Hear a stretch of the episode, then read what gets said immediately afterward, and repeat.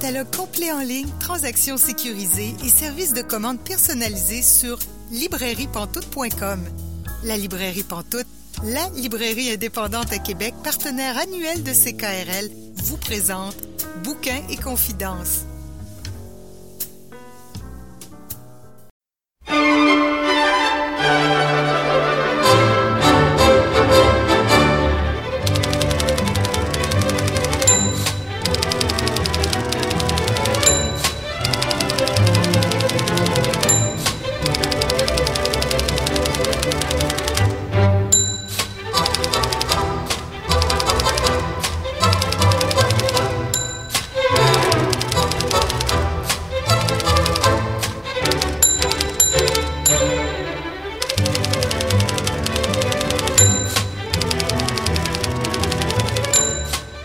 Bonjour et bienvenue à l'émission Bouquin Confidence. Julie Collin pour vous accompagner pour les 120 prochaines minutes. Bouquin Confidence, c'est votre rendez-vous littéraire sur les ondes de CKRL. Cette semaine, notre invité est Jacques Lamontagne. Je m'entretiens avec lui dans environ 30 minutes.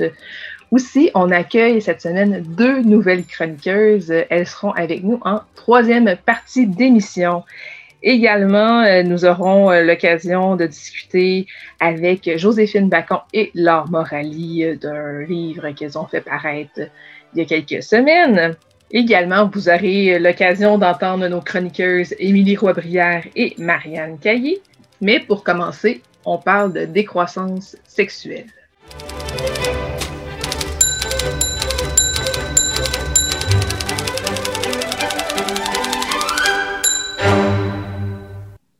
Bonjour Julie Delporte. Bonjour. Tu as publié euh, il y a quelques mois déjà Décroissance sexuelle, qui est un livre qui relie la poésie et les gravures. Pour commencer, j'aimerais savoir c'est quoi ou juste la signification du titre Décroissance sexuelle. Comment on doit le comprendre? Ah ben, c'est très large. Je pense qu'il y a plusieurs manières euh, de l'aborder. Ce titre m'est venu parce que je pensais à la croissance personnelle, euh, le fait, tous ces livres de self-help, euh, puis l'idée qu'on doit être une meilleure personne, euh, qu'on travaille sur nous, etc. qui me fait penser à, je pense que ça venait aussi d'un écrivain qui s'appelle Byung-Chun Han. C'est un, je prononce mal son nom, c'est un philosophe allemand, puis il a beaucoup écrit sur euh, le fait qu'on devient des tyrans pour nous-mêmes, par exemple dans le milieu des travailleurs autonomes ou des artistes, puisqu'on est des travailleurs autonomes, des écrivains aussi. On n'a plus de patron, on est notre patron nous-mêmes. Enfin, ça a toujours été comme ça les artistes souvent, mais donc le bourreau en fait est intériorisé et en fait on, est pire que si le bourreau était extérieur. On est toujours, euh, il faut travailler plus, il faut faire mm. plus, c'est jamais assez. Donc il y a quelques personnes, j'avais googlé, qui, avaient, qui ont commencé à réfléchir à la décroissance personnelle, comme d'arrêter d'être dans cette société de la performance-là. Puis, ben, moi, je me suis demandé, ça c'est le côté très sérieux, là, je me suis demandé s'il n'y avait pas euh, quelque chose de similaire dans le milieu de la sexualité qui nous poussait à ne pas régler cette question de la culture du viol et qui était dans l'idée de plus de sexualité, plus de libération sexuelle, c'est toujours mieux. Euh, et qui ne laissait pas la place peut-être. Euh, en tout cas, moi, quand j'ai grandi, j'ai senti ça. Après, je pense que c'est différent suivant les générations, que euh, ça ne laissait pas la place à quelqu'un qui était un peu plus lente, un peu plus asexuelle. Je dis asexuelle, on n'entend pas souvent le A, mais c'est un rapport aussi au, féminisme. J'ai l'impression que ça commence tout juste, vraiment tout juste. J'écoute des, des podcasts là-dessus, les gens commencent à en parler. Et avant, vraiment, toute, euh, toute ma génération et depuis longtemps, le féministe, on était censé trouver sa sexualité, euh, son plaisir, euh, comment jouir, etc. Parce que bah, avant, on a été coupé ça et que personne s'en foutait, on savait même pas c'était quoi un clitoris chez une femme. Donc, mais peut-être, voilà, il y a, comme une sorte de pression à être un être libéré et performant sexuellement. Donc voilà, je me dis avant moi, ma, vraie question, c'était, oui, ok, avant de faire ça, avant d'être tous des êtres dans le plaisir, libérés, euh, etc., il faudrait régler cette question de la culture du viol. Je pense que ça, ça vient avant. Enfin, je n'ai pas la prétention de la régler, j'ai pas l'espoir que ça se règle complètement, mais c'est comme si on mettait la, la charrue avant les bœufs, c'est ça mhm. l'expression. Mais pour moi, l'idée euh, décroissance sexuelle, le titre, il est aussi très provocateur et assez. Bah, ça dépend comment on le reçoit là, mais j'avais l'idée aussi d'en faire une sorte d'humour. Pour moi, il y a quelque chose de provocateur et, de drôle. Euh, dans le sens où les gens lisent ça et ils sont comme oh décroissance sexuelle vraiment puis ça s'adresse, mettons, aux gens qui pensent à la décroissance économique, qui parfois sont des hommes blancs et qui n'auraient aucune idée qu'ils pourraient appliquer ça à la sexualité dans leur vie aussi. genre, je pense qu'il y a beaucoup de gens qui n'ont jamais, jamais, jamais fait de lien.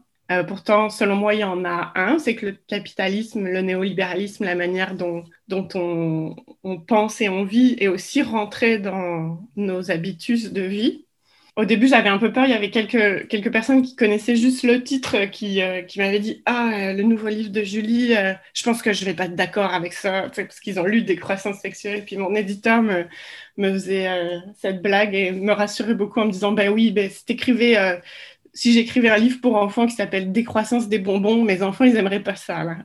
non, non, mais c'est vrai, c'est vrai. C'est un excellent parallèle. En effet, c'est ça, je pense que des fois, c'est un peu mal compris parce qu'on a l'impression que ça pourrait être de, retirer la sexualité euh, nécessairement de la vie, puis ça, mais c'est pas comme ça qu'il faut le comprendre non plus. C'est pas ben de plus avoir de vie sexuelle, c'est la décroissance, c'est pas l'absence. C'est vraiment, c'est très différent. Ouais, mais quand on pense à la décroissance économique, euh, c'est pas la fin de l'économie, vraiment pas. Pour les gens qui l'ont pas, qui l'ont pas lu, il y a 24 textes, 24 euh, fragments de poésie il y a des illustrations, aussi des gravures qui ont été faites par toi. D'où ça part l'idée d'en faire un livre? Comment ça commence? Parce que là, je comprends la réflexion par rapport au titre, mais l'idée d'en faire un livre, ça part d'où?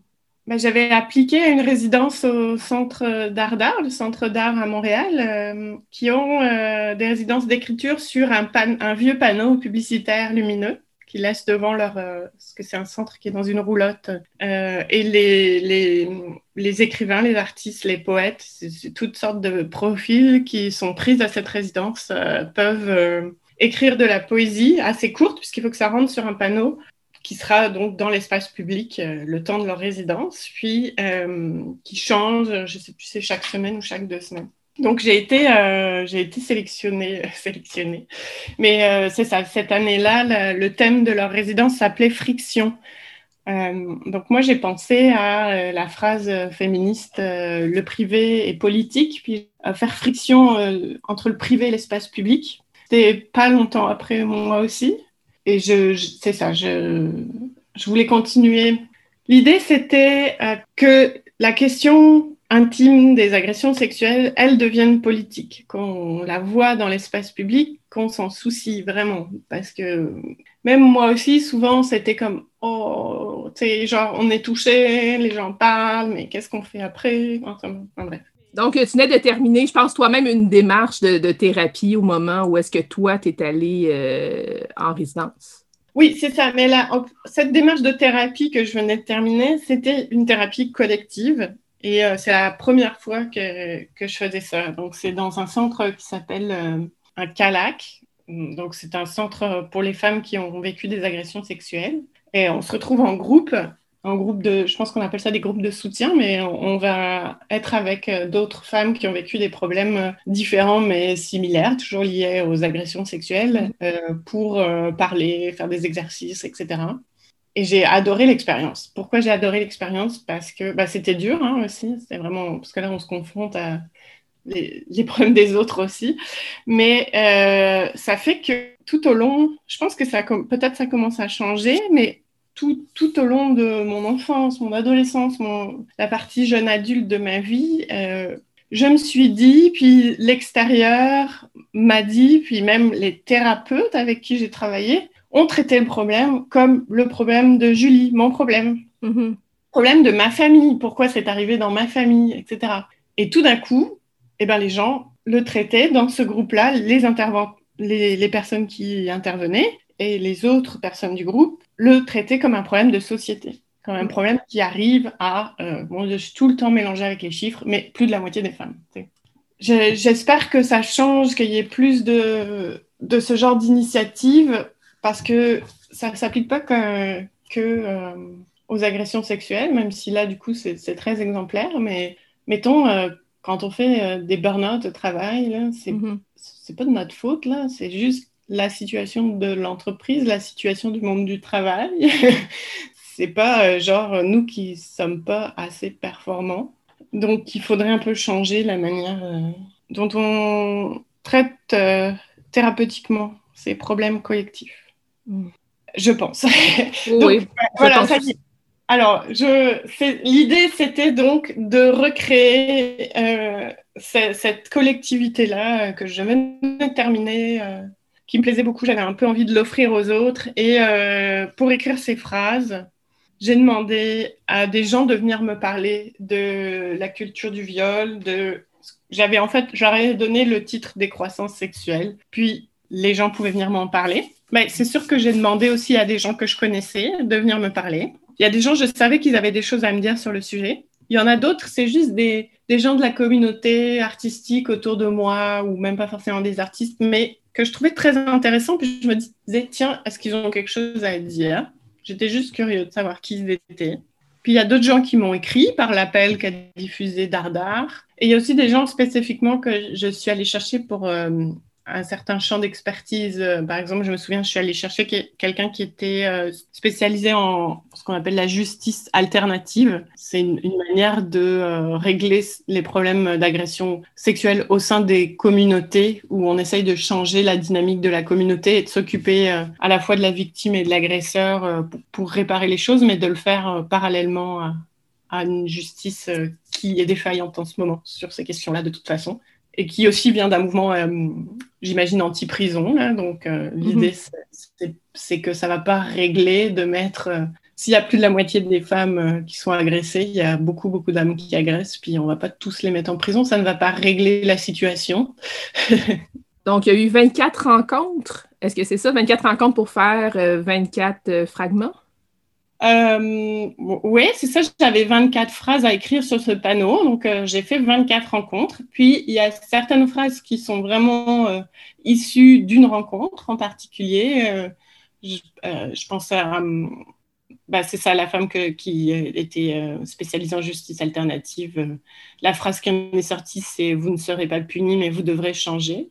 Oui, très fort. Il y, a, euh, il y avait des phrases spécifiques là. En fait, la, la une phrase qui est un peu obscure, euh, qui est sur ma vulve pousse un, lichen doré. C'est comme euh, une femme qui était atteinte de lichen scléreux. C'est une condition dermatologique de la peau, des parties intimes génitales, qui oblige à une décroissance parce qu'en fait, ça rend douloureux tout toucher dans ces parties-là. Et puis, il y a des phrases qui rejoignent une expérience beaucoup plus commune à plusieurs femmes, à plusieurs personnes, parce que je n'avais pas appelé que des femmes, en fait, même si j'ai voulu féminiser le livre, parce que c'était clair que c'était surtout des femmes.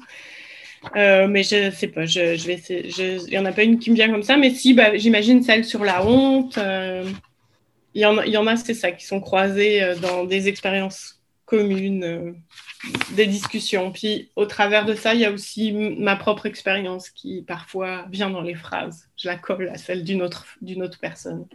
Comment tu as, travaillé pour vraiment sortir ces phrases-là? Au début, j'enregistrais les rencontres, mais il y avait certaines rencontres qui ont duré euh, une journée.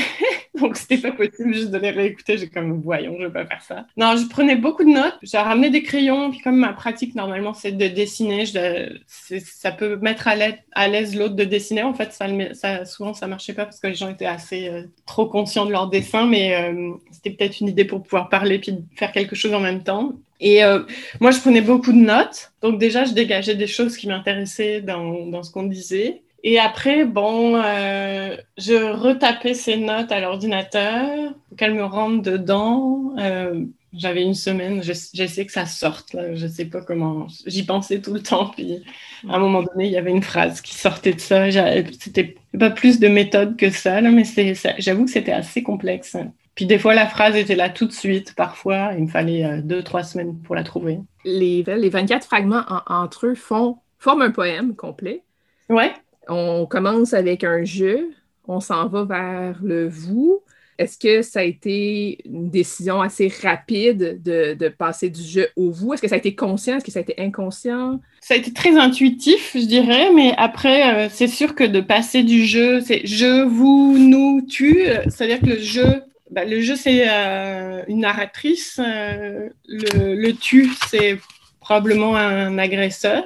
Puis après, donc il y a le nous qui sont les, personnes ensemble qui ont été agressés, le vous qui sont leurs agresseurs. C'était l'idée du, personnel qui devient collectif. C'est vraiment cette idée-là que j'avais vécue en, thérapie collective. C'est l'idée aussi que ça nous concerne. Puis là, on passe vraiment au-delà des genres. Là, chaque personne, chaque, chaque enfant, chaque femme agressée, ça devrait nous concerner tous. C'est mm. euh, donc le podcast s'appelle Ou peut-être une nuit. je voulais juste que tout le monde l'écoute il y avait beaucoup de gens qui étaient comme ah euh, oh là là non je suis pas capable d'écouter ça donc euh, bon déjà je le comprends moi aussi c'est dur d'écouter des choses sur l'inceste j'ai même une amie qui m'a dit mais à quoi ça sert d'écouter ça si on n'a pas si on n'a pas vécu ça? Attends, mais c'est justement ça que je veux, c'est que tout le monde écoute, que tout le monde comprenne ce qui se passe. c'est un problème de société, c'est pas un problème individuel. C'est ça. Si nous, on l'a pas vécu, c'est sûr que nos parents ont pu le vivre, nos frères, nos sœurs, nos amis. Tout à fait. C'est trop répandu pour que ça ne nous concerne pas. Hein.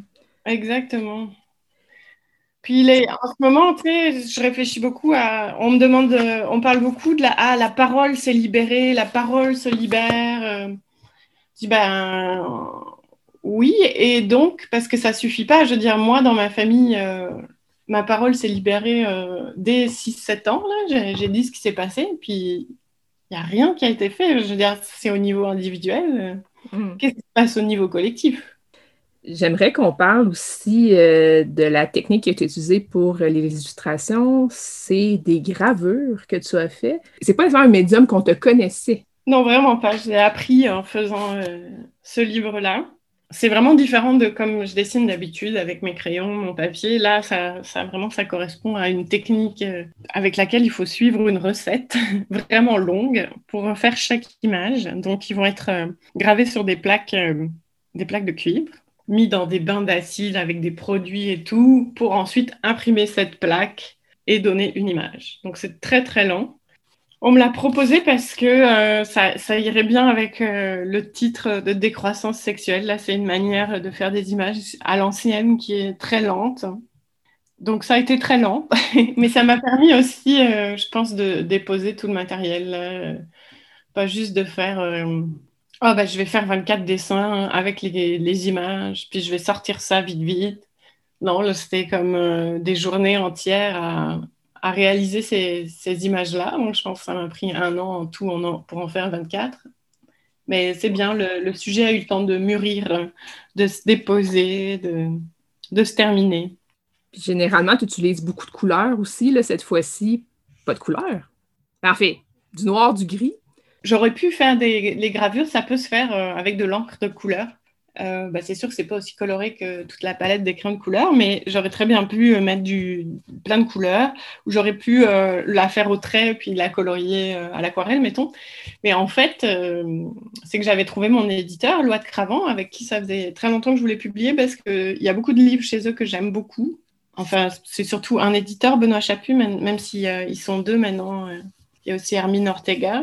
Il se surnomme l'éditeur lent Bon, mm. je me dis, ah, c'est parfait, tout va avec la décroissance, j'ai envie d'être avec lui. Et mais c'est que Loi de Travant, c'est quand même une petite structure qui fait de la poésie, donc ils sont, je pense pas qu'ils aient jamais fait un livre en couleur, en fait, parce que mm. c'est trop cher pour, euh, pour eux. Euh, donc l'idée, c'était euh, d'avoir une idée pour pouvoir le faire en noir et blanc. Puis juste dessiner, moi, en, au gris, en noir et blanc, j'arrivais pas à trouver quelque chose où j'étais très heureuse de mon dessin. Donc la gravure est venue un peu euh, pallier à ce problème. Mm. Parfois, c'est des, euh, des contraintes matérielles qui mènent à des choix artistiques. oui, ben d'ailleurs, la, la, contrainte du panneau chez Dardar fait en sorte qu'il y a une certaine longueur au fragment aussi. C'est ça. C'est cette contrainte-là. Dans le fond, il y a plusieurs contraintes dans... qui ont mené à ce livre-là. Exact. Je, comprends que euh, cette démarche-là, ça vise à que quelque chose qui pourrait paraître individuel soit dans le collectif. Mais est-ce qu'il y avait une crainte quand même de publier ce livre-là pour toi? Euh, oui, mais j'avais vraiment peur de certaines phrases, comme je te parlais de celle Votre pornographie me dégoûte. Ben, en fait, j'ai très peur que ce livre ne soit pas compris parce que ce livre est subtil. Comme je te disais, le titre Décroissance sexuelle, il est aussi plein d'humour et de provocation. Et euh, c'est pas tout le monde qui est capable de prendre ce niveau de lecture-là je pense que c'est un livre qui n'est pas exactement pour tout le monde ou qui aurait besoin de moi derrière ou d'autres gens pour leur dire, bah voilà, c'est un peu ça que j'ai voulu dire. Et en même temps, il y a d'autres, tout plein d'autres gens qui vont l'ouvrir et, et, voir euh, exactement de quoi je parle. Et euh, donc, c'est juste, c'est un livre compliqué, je pense. Euh, peut-être pas, je ne sais pas, est-ce que c'est prétentieux de dire qu'un des livres, livres qu'on fait est compliqué, mais c'est sûr que c'est un livre où j'essaie de ne pas me censurer et j'aurais pu me censurer, j'aurais pu ne pas mettre euh, cette phrase, euh, mais je sentais vraiment que les phrases qui avaient été, qui, avaient été aussi dites dans ces 24 conversations-là avaient besoin d'être écrites pour que les personnes qui aient besoin de les entendre, les entendent, même si euh, d'autres personnes les, les comprennent pas, ou je sais pas. Bref, c'est oui, j'ai eu vraiment peur. ouais, je pense que c'est c'est ça, j'ai peur que ce livre euh, soit mal compris. Oui, c'est ça, ça porte à interprétation. En fait, il y a beaucoup de ah. phrases là-dedans qui peuvent nous faire euh, réfléchir à toutes sortes de choses. Euh, je pense aussi à la phrase, je, cite de, mémoire, mais je suis réfugiée en lesbianisme. Oui, celle-là, elle m'a fait très peur aussi, mais ça vient de... Il y a trois personnes hein, quand même euh, qui parlaient de ça dans mes rencontres. euh, bah oui, parce que là, ah oui, alors cette, phrase-là, elle est, euh, elle est, c'est une bombe, parce que même dans le milieu euh, LGBTQ, ça se fait pas de dire ça. en tout cas, merci beaucoup d'avoir écrit ce livre-là, d'avoir eu le courage de, de l'écrire, d'aller à la rencontre aussi des personnes d'avoir été l'oreille pour ces personnes-là qui ont, eu la chance euh, de te parler.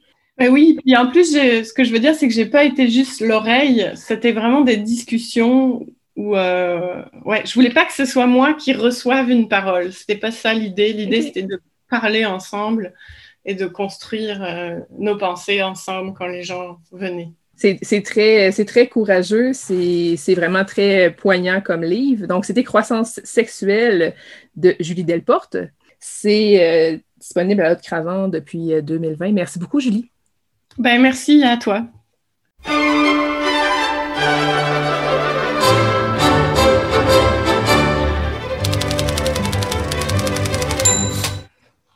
Bonjour, Émilie Roy-Brière. Bonjour, Julie. Cette semaine, tu nous parles d'un livre sur les fruits et légumes? Ah, oui, absolument. En fait, euh, ça s'appelle Le supplice de la banane et autres histoires horribles. Euh, c'est une autrice et une illustratrice euh, polonaise qui sont derrière ce projet. cet album-là, c'est un drôle d'objet. Ça arrive quand même de temps en temps en librairie qu'on déballe les boîtes, on regarde les nouveautés, puis tout à coup, on tombe sur une espèce de drôle de patente, puis on se dit « Oh my God, qu'est-ce que c'est ça? » Celui-là en est un. C'est un « Oh my God, qu'est-ce que c'est ça? » Puis surtout, ah, ouais, c'est pour les enfants. Mm. En fait, euh, j'ai pensé te le présenter parce que euh, je sais que ça fait quelques années que tu es végétarienne. Oui. Mm-hmm. Et euh, j'imagine que, en tant que végétarienne, une des raisons qui a modifié, modifié ta manière de considérer l'alimentation ou modifier tes habitudes alimentaires, en fait, c'est parce que tu refuses la souffrance animale je ne sais pas si c'est réellement ça, j'extrapole un peu. Euh, en fait, cet album-là va être l'espèce de contre-pied parfait à, ce genre de choses. Là-dedans, on va s'intéresser à la souffrance légumière. On se demande en fait si les légumes aussi avaient des sentiments et s'ils étaient capables de ressentir la douleur. C'est fabuleux, Julie, c'est tellement trash, c'est n'importe quoi. En fait, ça m'a rappelé, euh, ça m'a rappelé une ancienne devinette euh, que j'avais euh, dans, un, dans un livre de blagues quand j'étais jeune, hein, parce que voilà, un enfant qui a tout le temps la tête dans les livres et qui lit des livres de blagues pour sa culture personnelle, ça va, c'était moi, j'ai fait ça. Puis là-dedans, il y avait une devinette qui disait quel est le lieu le plus violent de la maison? Et la réponse était la cuisine, parce que c'est dans la cuisine qu'on va euh, trancher des carottes, on va euh, écorcher euh, des légumes, on va les ébouillanter, on va les réduire en bouillie pour faire des smoothies. Et donc, dans Le supplice de la banane, qui est l'album dont je te parle aujourd'hui, on va nous raconter en 20 histoires les souffrances des légumes avec tous les détails sanglants et horribles, imaginables on va nous décrire leurs derniers instants avec euh, vraiment beaucoup de, beaucoup de drama. Euh, on va nous parler de l'artichaut euh, dans lequel on va aller creuser avec un couteau pour aller lui arracher le cœur et le manger. On va nous raconter la souffrance de la carotte alors qu'on l'épluche et qu'on lui arrache des grands lambeaux de peau. On va la râper euh, pour en faire des petits, petits copeaux sur lesquels on va répandre du sel. Euh, et on nous décrit toutes les souffrances de la carotte euh, pendant le processus. mais ces, promesses de brillant avenir qui s'évanouissent en un instant parce qu'elle va être mangée par des humains sans cœur. on va nous parler du sang de la betterave. Oh mon Dieu, la betterave, c'est vraiment mon histoire préférée là-dedans. Donc, en fait, quand on va couper la betterave, on va avoir les mains taché de notre crime. Puis là, ben, on essaie de se laver les mains, puis là, ça part pas, ça, ça, ça, ça tache sous les ongles. Puis là, ben, il va falloir prendre un grand couteau et assassiner un citron pour pouvoir enfin se laver les mains, les traces de notre crime. Donc, il faut faire un autre crime pour se laver les mains d'un premier crime. Ça va très bien. Oui, absolument, absolument. Là, je l'ai sous les yeux, en fait. Je pourrais aller chercher la phrase exacte. Ça dit les traces de sang de la betterave se mirent à disparaître, et avec elle, la vie du citron. Ah! Alors qu'elle aurait pu être la seule à mourir. C'est tellement dramatique. Euh, donc, en fait, ça va être un recueil de 20 petites histoires. Chaque histoire tient sur une double page. Donc, on a euh, le supplice de la banane, de la betterave, du tournesol, de l'ananas, etc., etc. Euh, ça se termine quand même bien. La dernière histoire, c'est le supplice du piment.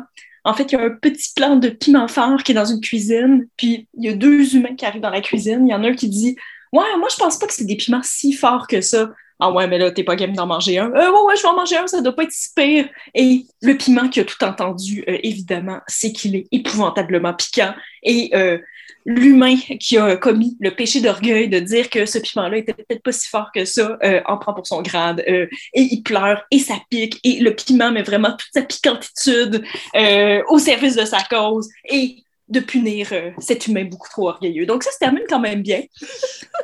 Je sais pas pour toi, offrir ça à un enfant, je trouverais ça un petit peu intense. Moi, j'imaginais que c'était peut-être plus un, un, un, livre de ma tante cool la ma tante cool qui va lire des histoires de peur quand, euh, mm. quand on va se faire regarder chez elle ou quand les parents sont pas là. Euh, le même genre de ma tante qui va mettre de la musique rock'n'roll super fort dans l'auto parce que les parents sont pas là. Mm. Moi, j'imagine bien que ça pourrait être ça. Tu as dit euh, tantôt que les histoires, c'était sur une double page, mais c'est de très jolies double pages. Oui, effectivement. En fait, je te l'avais montré un peu. chaque histoire va avoir une page de titre avec une très, très grande illustration qui va prendre une page au complet. Puis ensuite, quand on va avoir la double page avec l'histoire euh, dans la page suivante, euh, il y a des enluminures sur le côté. C'est vraiment superbe. Il y a des super beaux motifs de, feuilles, de racines qui s'entremêlent. Ça ressemble un peu à des espèces de, planches de botanique euh, mm. ou de planches naturalistes du siècle dernier. C'est vraiment super beau. C'est un très bel objet. Euh, il y a du doré sur la couverture. Euh, ce livre-là, je l'ai acheté parce que je le trouvais drôle, mais je l'ai acheté parce que je le trouvais beau aussi. Tu nous rappelles les références, s'il te plaît? Oui, absolument. Donc, c'est Le supplice de la banane et autres histoires horribles. C'est écrit par Madlena Zeliga et Emilia Diubak. Euh, pardonnez mon polonais si je le prononce pas correctement. et c'est publié chez Albin Michel Jeunesse. Merci beaucoup, Émilie Roy-Brière. Ça fait plaisir, Julie.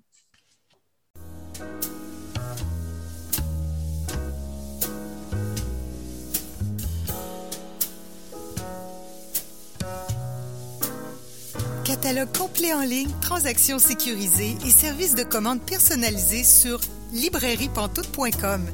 La librairie Pantoute, la librairie indépendante à Québec, partenaire annuel de CKRL, vous présente Bouquins et confidences. Vous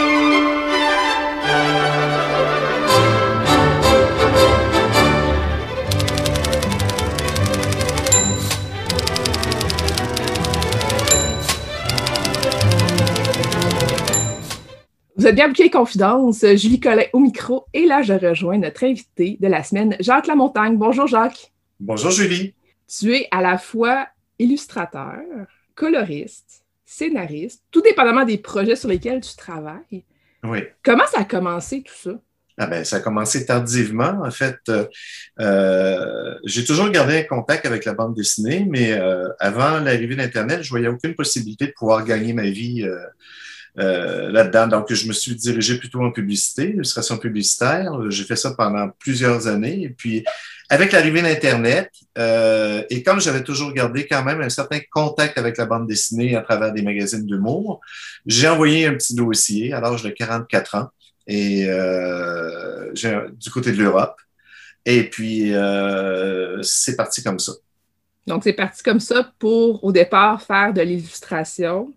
En fait, non. Euh, ce que j'avais envoyé, c'est vraiment un dossier de, de bande dessinée que j'avais envoyé à la plupart des éditeurs euh, du côté de la France et de la Belgique. Et puis, j'ai eu un retour un peu plus tard. Je me rappelle plus exactement de quelle manière. Je crois que c'est arrivé par, euh, par personne interposée euh, sur un forum. On m'a proposé une série pour laquelle, au final, j'ai pas travaillé. Et euh, le directeur de collection, quand il avait vu mon travail, Jean-Luc Christin, en fait, euh, m'a rapatrié sur m'a rapatrié sur son, son propre projet, lui, qui était la série Les Druides, qui a duré dix ans. Oui, quand même, hein, qui est une série. Euh, moi, j'ai compté neuf tomes. Est-ce que ça se peut? Neuf tomes, exactement, oui. Il y, a les druides, qui, ça commence comme ça. Mais il y a aussi Aspic, à un moment donné, qui s'insère à travers tout ça. Hein? Oui, ben, euh, comme je ne, je, ne, je ne travaillais qu'essentiellement sur la série des druides comme dessinateur, euh, après, je crois que c'est quatre albums, quatre ou cinq albums, j'avais le goût de varier un petit peu mes horizons. Et puis, euh, j'avais déjà fait des essais avec Thierry Gloris par le passé, mais de façon un peu plus amateur. Et puis, euh, comme on avait une bonne dynamique de travail, euh, on s'est dit, ben, on pourrait peut-être remettre ça. Donc, on a développé la série Aspic et puis euh, de là est né quatre, quatre albums, toujours en collaboration avec les éditions Soleil. Donc là, les, deux s'alternaient un peu, si on veut, parce que les druides, mettons que ça t'arrive à, peu près au quatrième ou cinquième tome de commencer à speak, mais c'est deux styles de dessin assez différents, non? Oui, euh, c'est une certaine gymnastique, en fait, de, de passer d'un style à l'autre. La première, euh, en fait, le premier album de, de Speak, euh, on est un petit peu plus rond, moins réaliste. Euh, j'alternais de mois en mois sur les deux séries. C'est-à-dire, un mois, je travaillais sur les druides, l'autre mois, je travaillais sur Aspic. Et je me suis rendu compte que bon, c'était un peu plus difficile parce que euh, il y a peut-être quelques jours flottants où on doit se réapatrier, euh, se réapprivoiser de nouveau le style qu'on mm. qu'on aborde. Euh, donc, euh, pour les suivants, moi, j'ai plutôt travaillé de sur plusieurs mois sur un seul titre et puis après ça, je repassais sur l'autre à travers euh, la, bande dessinée, il y a aussi eu des illustrations pour des pages couvertures de livres. moi, c'est complètement fou. J'avais fait une, exposition euh, avec euh, la gang de SF. À l'époque, j'étais au Cégep de Sainte-Foy. Et puis, on avait fait une exposition dans le cadre du Salon du Livre et avec des illustrations. Mais c'était vraiment de façon amateur. Et puis, je reviens au stade et il y a quelqu'un qui me dit, ben, il y a Alain Stanquet qui est passé chez, euh, ici, et puis il a laissé ta carte, euh, sa carte, donc il aimerait ça que tu communiques avec lui lundi. Je pensais que c'était une blague qu'on me faisait, mais euh, au final, ben, c'était vrai. Alors, je me rappelle mes premiers contrats, c'était fou. genre 150 dollars pour une couverture. J'étais monté à Montréal en autobus, j'avais pas de voiture. je rencontre Alain Stanquet qui, par la suite, me dit ben, va rencontrer l'auteur qui habitait un peu plus loin à Montréal. Je prends un taxi. Donc, j'avais bouffé à peu près tout mon budget en déplacement pour le Mais quand tu es jeune et que tu commences, euh, il n'y a pas de limite à ça. Moi, j'étais totalement excité de pouvoir faire des, des, couvertures qui allaient être imprimées chez un éditeur. Puis par le suite, bon, ben c'est ça, il y a eu avec Jean Petitgros, qui était un ami avant d'être un éditeur. On a fait, euh, je me rappelle plus combien de couvertures ensemble. Euh, j'en ai fait pour d'autres éditeurs également. Et ça, c'était toujours à l'époque où moi, je travaillais en publicité. Donc, c'était à travers mon travail d'illustrateur que je, réalisais ces couvertures-là. Donc, c'est avant d'avoir le fameux 44 ans et de faire les démarches Exactement. en Europe. Exactement, oui. Il y a eu aussi Amos d'Aragon, mais ça, c'est après le 44 ans, j'imagine? Euh, non, c'est près du 44 ans. c'est près du 44 ans? Euh, oui, c'est près du 44 ans. En fait, moi, j'ai signé avec euh, Soleil en, 2004. donc, c'est avant ça. Je me rappelle plus, par contre, si les deux se sont chevauchés. J'avais commencé, j'avais amorcé la série Amos d'Aragon bien avant. Donc, après ça, euh, Sheldon Felter, qui a trois tombes, à ma connaissance, pour l'instant. Oui. Où est-ce que là, tu es à la fois scénariste et illustrateur. Est-ce que c'est la première fois que ça arrive dans ta carrière que tu fais les deux? Pas en fait, euh, de façon professionnelle, oui. Euh, de façon amateur ou semi-amateur, j'avais réalisé de petits contes. J'ai toujours eu beaucoup d'affinité avec le, genre fantastique ou d'horreur. Donc, j'avais réalisé des petits contes à la creepy euh, pour euh, le magazine Safari, où je scénarisais de courts récits de une à trois pages ou à quatre pages. Je ne savais jamais d'une fois à l'autre. C'était l'éditeur qui me disait l'espace qu'il avait. Donc, ça, j'en ai fait, on sent pas loin d'une vingtaine, je crois même peut-être plus, euh, de petits contes comme ça. Ça, c'était vraiment le, comment je peux dire, mes, mes, premiers essais comme scénariste et euh, dessinateur sur un, projet en solo, en fait. Mais Shelton et Filter, je pense qu'au départ, l'idée, c'était pas nécessairement de faire ces deux rôles-là, mais c'était d'en faire un seul. Oui, ben en fait, l'idée de départ, c'était, ça remonte à loin. Shelton et Felter a eu euh, mes premiers essais, euh, ils avaient été faits euh, il y a une dizaine d'années, et c'était pour un dessinateur qui travaillait à la façon de Denis Bodard. Je ne sais pas si tu connais, qui a fait mm-hmm. Green Manor. Puis bon. Et bon, j'étais tombé en amour avec la série Green Manor. J'aimais ça, ce petit côté-là, mélange fantastique, en, quête policière parfois, tout ça. Et euh, il m'était venu l'idée de, ce petit moustachu-là et ce boxeur-là, cet ancien boxeur-là, mais pour un autre dessinateur. Ça a dormi pendant mes tiroirs pendant un bout de temps parce que le, dessinateur en question s'est rendu compte que c'était trop de boulot. Par la suite, je l'ai ressorti de mes tiroirs. J'ai fait une présentation avec Denis Goulet, un dessinateur de la région de Québec. Ça accepté par les éditions Kenes. Et encore une fois, mon dessinateur me dit, bon, ben, euh, je me sens pas à l'aise de travailler sur des longs récits comme ça. Je préfère du strip ou des... Et là, j'étais un petit peu découragé parce que j'étais bien excité par le, projet. Je dis, bon, ben, je vais le faire, je vais le réaliser moi-même. Parce qu'en fait, j'avais fait faire des essais à d'autres dessinateurs, c'était toujours un, refus. Et sans le dire à mon éditeur, j'ai fait des essais, je lui ai envoyé, j'ai dit qu'est-ce que tu penses de ça? Puis là, ils sont tombés en amour avec le, style de dessin. Là, je leur ai dit que c'était moi. Mais euh, je me oh. compromettais un peu parce que je travaillais sur d'autres projets aussi. Là, donc, euh, pour moi, ça, ça, représentait quand même pas mal de boulot. Oui, ça représente beaucoup de boulot, puis j'imagine que ça doit représenter beaucoup de pression aussi, parce que quand on est plusieurs personnes à travailler sur un album ou une série ou peu importe, on peut discuter ensemble, on peut répartir un peu la, euh, la, charge, la, réflexion sur la série. Là, c'est d'être seul d'une certaine façon. Oui, oui. Ben, euh, effectivement, c'est. Euh, en fait, je m'étais rendu compte parce que pour faire un petit retour en, arrière, quand j'ai travaillé sur Aspic et les druides, l'éditeur, parce qu'il y a également la pression éditoriale qui est là, où est-ce que l'éditeur te pousse à, faire paraître un album par année. Et comme je travaillais à la fois sur Respic et les druides, l'éditeur m'a demandé de faire un choix. Et euh, donc, je m'étais rangé du côté des druides parce que, bon, c'est ce qui fonctionnait le mieux au niveau des ventes. Pour au final, euh, comme moi et mon scénariste, on se rend compte qu'on en avait marre de travailler depuis dix ans sur la même série. Pour Chaton et Feltage, c'est encore un peu la même dynamique où est-ce que j'adore travailler sur cette série-là. J'ai du fun parce que c'est agréable de pouvoir travailler sur une structure de roman. En fait, c'est presque une structure de roman policier à Agatha Christie, mais avec beaucoup d'humour. C'est ce qui me plaît beaucoup. Puis un petit côté fantastique, là, des fois, où on donne l'impression que c'est fantastique, un peu comme les chiens, le chien de Baskerville. Euh, par contre, c'est ça, j'ai signé pour une autre série euh, qui, qui, qui, est Wild West mm-hmm. et qui, qui décolle de, de belle façon. Donc, encore une fois, là, il y a cette espèce de pression-là que je me mets inutilement à travailler sur deux séries. Mais euh, en même temps, je trouve que c'est salutaire de, de changer un petit peu d'univers de, parce que parfois, c'est j'ai toujours peur de me faire gagner par la, lassitude. Mais effectivement, c'est un petit peu plus de pression d'être dessinateur et scénariste à la fois. On manque parfois de recul, mais comme je suis bien appuyé par Daniel Bultres, qui euh, travaille chez Kennes, euh, lui est capable de prendre un, peu de recul par rapport à mon travail, puis de, revenir avec certaines faiblesses ou certains points améliorés. Dans Château des Filters, il y a des, insertions de, de faits historiques. Oui. Qu'est-ce qui arrive en premier? Est-ce que c'est l'idée, puis on greffe le fait historique, ou c'est le fait historique, puis on greffe une histoire autour? Le premier tome de Châtelain-Felter et euh, l'histoire euh, originale était complètement différente.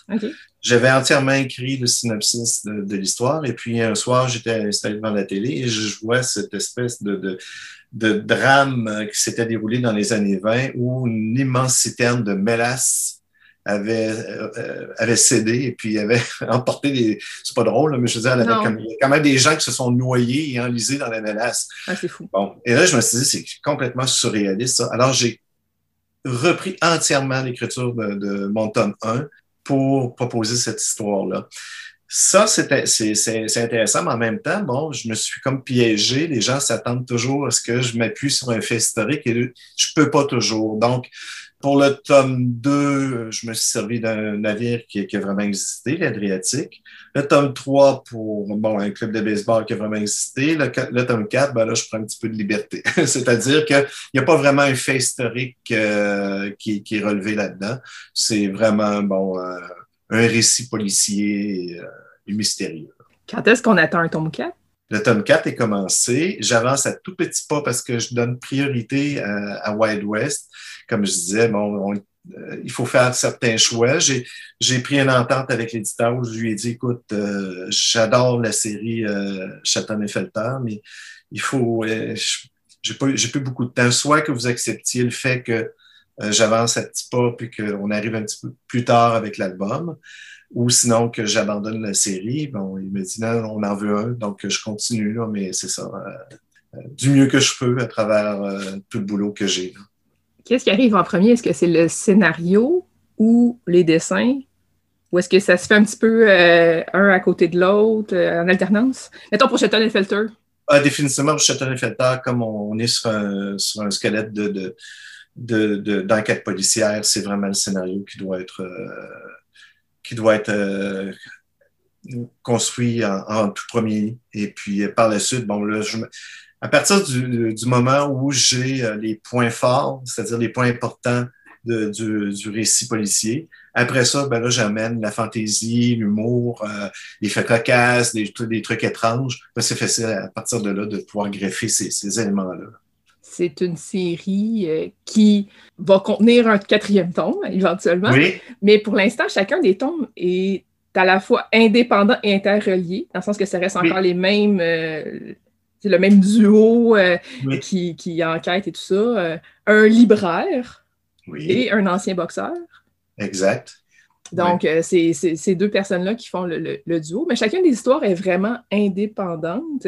Est-ce que ça amène des défis aussi, ça? Est-ce qu'il faut avoir une vision comme globale de la série pour pouvoir avoir une trame qui suit tout en étant indépendant pour chacun des récits? C'est sûr que c'est une histoire indépendante. Euh, le, plus grand défi de euh, d'installer une enquête policière à l'intérieur d'un format de 46 pages. Ça, c'est le plus grand défi. C'est très court, hein, parce que dans un roman, on peut s'étaler, on peut, j'imagine, hein, j'ai jamais écrit de roman, mais on peut s'étaler, on peut prendre notre temps. Là, c'est un peu plus, c'est plus court. Donc, euh, il faut qu'il y ait la conclusion, il faut pas que ça soit trop long, il faut pas que ça soit trop bavard.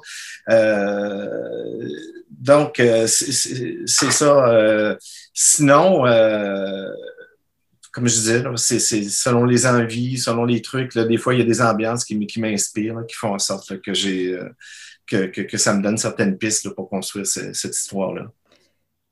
On en a parlé quelques fois depuis tantôt, quand même un petit peu à travers Wild West, qui a deux tomes pour l'instant. Mm-hmm. Qu'est-ce que c'est au juste? Wild West, c'est. Euh, en fait, Wild West est avant tout l'envie euh, de moi et de Thierry de retravailler ensemble. Thierry, qui est mon compagnon sur Aspic et euh, qui, est un scénariste avec qui je travaille depuis longtemps, puis qui est un ami maintenant. Et on avait le goût de, faire, de, de retravailler ensemble. Euh, et Thierry m'a demandé, bon, Jacques, quelles seraient tes envies au niveau du type d'univers. De, Là, j'ai parlé, je, ça me tentait plus de faire de, de grandes constructions, des trucs euh, euh, fantastiques comme on retrouvait dans, dans les druides. J'avais le goût d'un côté misérable, euh, crasseux, tout ça. J'avais dit, ben, une histoire dans le genre Le Retour de Martin Guerre. Et puis, il m'est revenu une dizaine de jours plus tard il me demande, il dit, ça te tenterait de faire un western? J'étais complètement déculotté. Je me je comprenais pas euh, sur le coup. Puis après ça, ben oui, c'est vrai. Parce que j'avais parlé de sale gueule, de, de, de euh, comment je peux dire, un, microcosme ou est-ce que bon, un petit village. Euh, et puis, en fait, on retrouvait ça. Mais par contre, les défis étaient de taille parce que euh, comme les druides étaient très peu référencés, le western, il l'est énormément. Il est très codifié il est très référencé et euh, il y a plein de gens savants, beaucoup plus que moi, qui connaissent les armes et puis tout ça. Donc, euh, ça, c'est un défi de taille. Donc, il y a un défi au niveau de la documentation pour éviter le plus possible des anachronismes.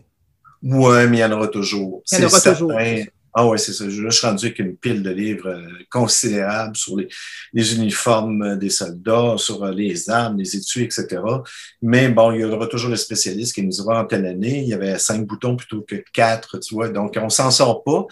Et à un moment donné, il faut qu'il y ait un lâcher prise. On est là pour raconter une histoire. On n'est pas, euh, on n'est pas dans une historicité euh, mm. rigoureuse. Mais il me semble que j'ai lu que le scénariste, lui, est quand même historien, non? Oui, ben, Thierry a une forme, euh, je ne me rappelle plus, je ne voudrais pas euh, dire des, choses fausses, mais je pense qu'il y, a une formation universitaire en histoire. Ouais. Et puis, il s'en est écarté complètement parce qu'il ne ben fait que de la bande dessinée, du scénario. Mais oui, il y a, ce, ce, côté très rigoureux-là, où est-ce que bon, il fait des recherches en, en amont et puis euh, vérifie euh, tout plein de points pour pas qu'il y ait trop d'anachronismes. Mais en même temps, euh, Wild West se veut du pur divertissement parce qu'on s'est permis des libertés au niveau des personnages qui ont vraiment existé. Énormément de liberté parce qu'on a le goût de raconter des histoires qui transportent le lecteur. On sert de faits qui sont réellement arrivés, mais on brode avec ça, on joue avec. Pour l'instant, il y en a deux. Le deuxième est sorti il n'y a pas tellement longtemps. Est-ce qu'il va en avoir d'autres? Il y a le troisième qui est sur ma table de dessin, en alternance avec euh, Shelton et Felter. il y a eu une époque où est-ce que j'étais sur trois projets en même temps, où est-ce que je scénarisais pour un dessinateur chinois. L'album vient de sortir au mois de juin en France. Sheridan Manson, qui devait, qui maintenant s'appelle le manoir Sheridan. donc, euh, et euh, donc, je travaillais au scénario là-dessus, sur Wild West et puis sur Shelton et Felter. De, façon générale aussi, quand tu illustres, tu fais la, couleur. Qu'est-ce que ça implique de faire la couleur? Est-ce que c'est. On, fait ça à la main? Est-ce qu'on fait ça à l'ordinateur? Est-ce que c'est compliqué? Euh, comment ça fonctionne? Juste une petite précision pour Châteauneuf Felter. J'ai eu l'intelligence de, m'accorder les services de Scarlett, euh, je ne voudrais pas gâcher son nom, Smul.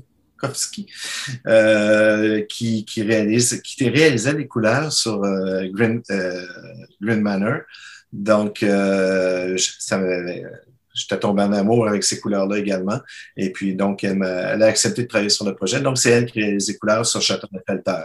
Ça amène le dessin ailleurs, puis ça rend mes projets plus différents ça, ça me plaît énormément. Euh, quand je fais mes couleurs, par contre, c'est beaucoup de boulot parce que quand je dessine, je vois, je vois déjà tout en couleur. Je sais déjà toute l'ambiance. Je suis un amateur, un grand amateur de cinéma. Euh, donc, j'accorde beaucoup d'importance euh, au jeu d'éclairage, etc. Et euh, quand je dessine, bon, c'est ça, je vois déjà en couleur des, choses. Mais ça bouffe du temps, ça bouffe une journée, une journée et demie, euh, des, parfois deux jours selon les, les, les planches pour la réalisation de couleurs. Donc, ça, ça me retarde un peu. Il y a beaucoup de dessinateurs qui, qui travaillaient de concert avec un, un ou une coloriste. Euh, moi, bon, j'aime ça être au contrôle des manettes de la couleur, des couleurs, mais par contre, c'est ça, c'est une charge de travail supplémentaire. Il arrive aussi euh, parfois que tu fais le scénario, mais tu ne fais pas les dessins. Oui. Pourquoi? Pour le plaisir d'écrire. c'est euh, j'aime j'aime ça. Je, bon, ça, quand je suis dans le, siège du scénariste, euh, mentalement, ça m'amène complètement ailleurs. C'est euh, autre chose. Euh, souvent, je vais écrire plus les week-ends plutôt que la semaine. Je, c'est pas les mêmes moments, c'est pas la, même attitude, ça, me plaît beaucoup, mais je me rends compte que c'est de plus en plus difficile à travers bon, les projets que j'ai, là, comme sur Château Felter quand j'étais à l'écriture, mais ça implique, euh, c'est ça, ça implique d'arriver quand même, pas prendre le lecteur pour, euh, parce que c'est de la bande dessinée pour un idiot, puis servir, y servir quelque chose qui se tient pas. Donc, il y a une rigueur là-dedans qui, qui, qui, demande beaucoup. Je scénarise beaucoup dans ma tête le soir avant de me coucher ou, au moment euh, à demi-sommeil où est-ce que j'essaie de régler des nœuds euh, scénaristiques, des choses comme ça. Euh, ouais, c'est ça, ça qui me plaît du scénario, c'est que c'est vraiment, euh, c'est comme un autre genre. Là, c'est, ça me fait travailler des moments différents puis d'une autre manière. Puis le fait d'aller vers des illustrateurs pour illustrer justement ces projets-là, ces scénarios-là. Est-ce que ça amène une certaine variété aussi ou ça permet d'aller chercher peut-être un style de dessin qu'on possède moins? Oui, il y a ça. Il y a euh, de se faire étonner. Je reviens encore avec euh, le ménage Sheridan. J'ai travaillé là-dessus avec Maï. Maï est un dessinateur chinois avec qui j'avais déjà travaillé sur Yuna. On avait fait trois, mm-hmm. euh, trois albums ensemble. Euh, mais euh, comment je peux dire, j'ai des idées préconçues en tête, euh, des, des, des, images nord-américaines, et lui m'amène euh, son, sa vision asiatique parfois qui me déstabilise sur le moment, mais qui par, par après, ben, je réalise que ça, justement, ça transporte la scène ailleurs, puis c'est pas plus mauvais. mais, mm. puis en même temps, mais comme on est dessinateur, parfois, on est, comment je peux dire, sans être critique, on ouais, je pense qu'on peut le dire, critique finalement, un peu plus critique par rapport à ce qui nous est proposé de la part des dessinateurs. Donc, parfois, mais ça me permet de faire des, comme étant moi-même dessinateur, des petites esquisses pour réajuster le tir sur certaines intentions, parce que le plus difficile, c'est quand nos intentions sont, euh, euh, sont sont pas sont pas bien portées par le dessin ce qui mm. nous est, euh, de ce qui nous est proposé. Oui, parce qu'il faut vraiment que ça fasse un, ensemble. Il ne faut pas que le lecteur se dise Ah oui, euh, ils ont mis un dessinateur, ils ont mis un scénariste, et ça n'a pas de lien. Il faut vraiment qu'il y ait une, cohésion entre les Oui, c'est ça, parce que le, comment je peux dire, la bande dessinée, au-delà d'être un dessinateur, il faut, euh, il y a des, des, comment je peux dire, des techniques de base au niveau de la, la, narration graphique qui sont mm. super importantes. Et si c'est pas bien fait, ben ça, ça peut gâcher une scène qui. qui, euh, quand je, moi, je suis arrivé dans le domaine de la BD, euh, j'étais un dessinateur, mais je n'étais pas un BDiste. Vraiment, tu sais, je me suis rendu compte, oui, je, bon, je, me débrouillais, mais il y a des lacunes, euh, des trucs que j'ai appris au fil du temps à travers les albums, qui maintenant me font voir que c'est vraiment un métier à part. Oui, c'est ça. Dans le fond, c'est à force de le faire qu'on qu'on s'améliore aussi, qu'on devient. Pourquoi que les, premiers projets étaient très bien. Là. on s'améliore avec le temps. Euh, c'est tout à fait normal. Parce que quand on analyse une, planche, mais là, on se rend compte qu'en fait, le lecteur, ce qu'il voit euh, euh, avant tout, c'est la planche dans son entièreté. Donc là, il y a une première approche comme ça. Après ça, il y a une analyse qui se fait de case en case. Il y a une façon de faire suivre l'œil avec les dialogues. C'est tout plein d'aspects à c'est ça à considérer là, quand, on est dessinateur. On ne peut pas juste prendre une planche et la diviser euh, en quatre cases ou en huit cases, puis c'est tout. Il y a quand même une façon de, de, faire euh, justement ces, ces, divisions-là dans les, dans les planches. Voilà, oui. Il y a quelques instants, tu as dit que tu avais euh, un regard nord-américain sur, sur la bande dessinée. mais moi, j'ai l'impression que tu as beaucoup un, regard, un regard franco-belge aussi. Est-ce que je me trompe? Ben, écoute, ma jeunesse a été euh, bercée par deux influences. Le côté américain, mais pas, euh, pas de comics euh, anglais. Je lisais pas anglais, l'anglais à l'époque. J'ai jamais été fan des super-héros en collant.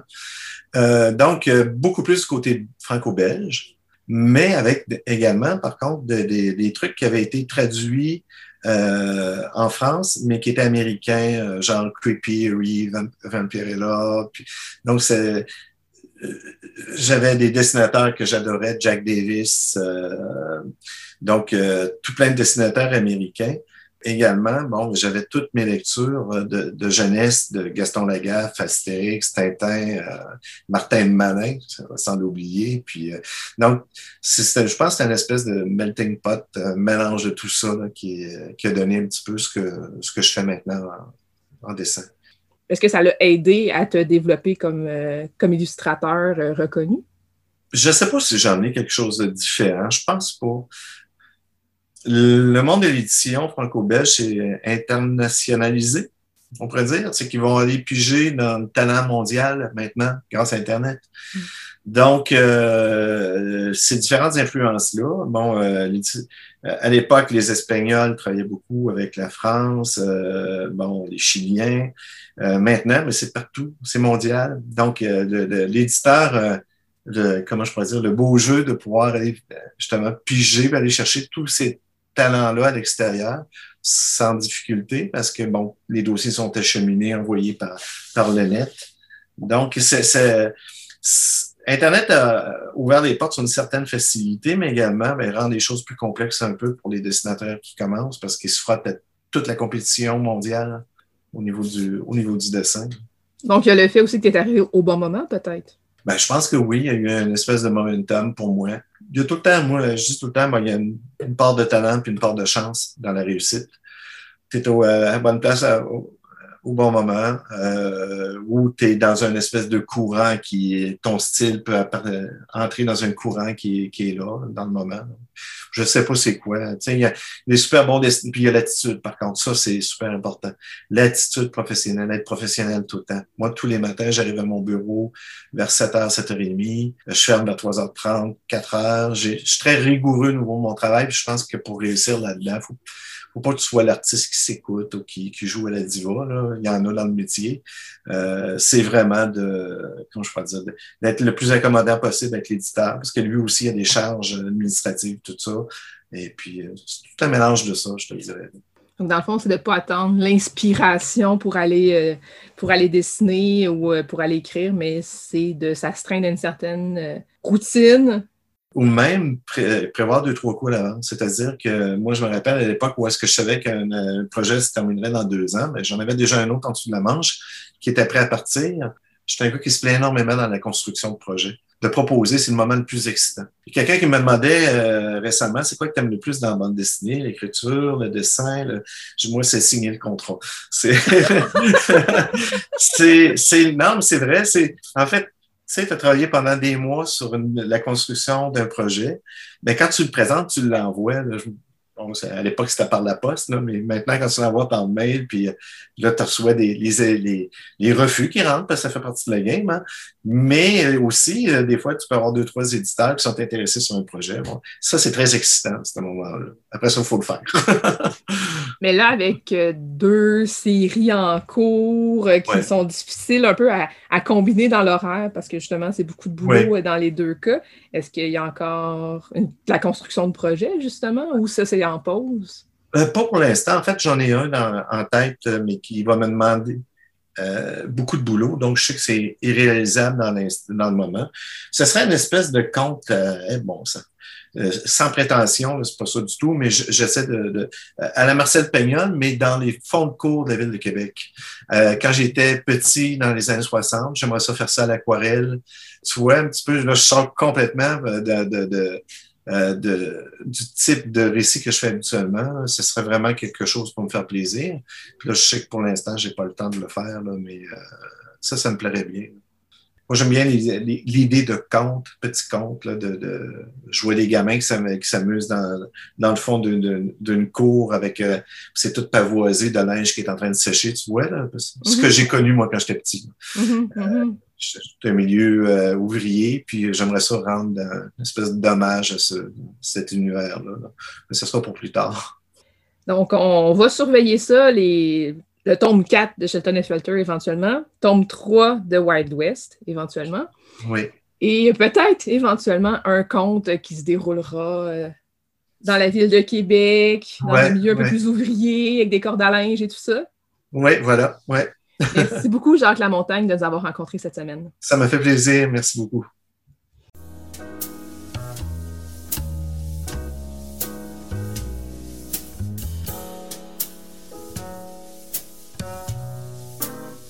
Catalogue complet en ligne, transactions sécurisées et services de commande personnalisés sur librairiepantoute.com. La librairie Pantoute, la librairie indépendante à Québec, partenaire annuel de CKRL, vous présente Bouquins et confidences.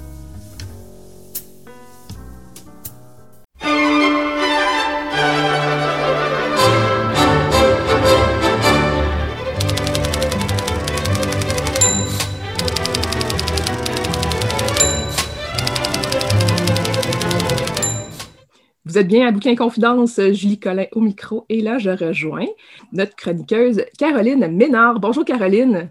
Bonjour Julie. Donc, nouvelle chroniqueuse à l'émission, mais pas nouvelle voix du tout à CKRL. Les auditeurs sont habitués de t'entendre, entre autres aux matins éphémères. Oui, oui, tout à fait. Je fais une chronique un, vendredi sur deux aux matins éphémères depuis, mon Dieu, ça va faire bientôt depuis deux ans. Ça passe vite, tout à fait. Une, une bonne partie de, euh, de cette euh, chronique qui s'est faite à distance, évidemment, avec Ben euh, la pandémie, mais c'est toujours un, un, plaisir de pouvoir être sur les ondes de CKRL. Toi, ton profil, c'est quoi au juste comme lectrice? qui es-tu, rapidement, là, en quelques mots? Quelle bonne question. Euh, je, comme lectrice, euh, ben, je lis un peu de tout, euh, je, de tout genre littéraire. Alors, romans, essais, poésie, bande dessinée, beaucoup de la littérature québécoise, mais aussi étrangère. Je lis en français, en anglais, en espagnol et un petit peu en portugais, mais ça, ça reste encore à développer. je travaille là-dessus.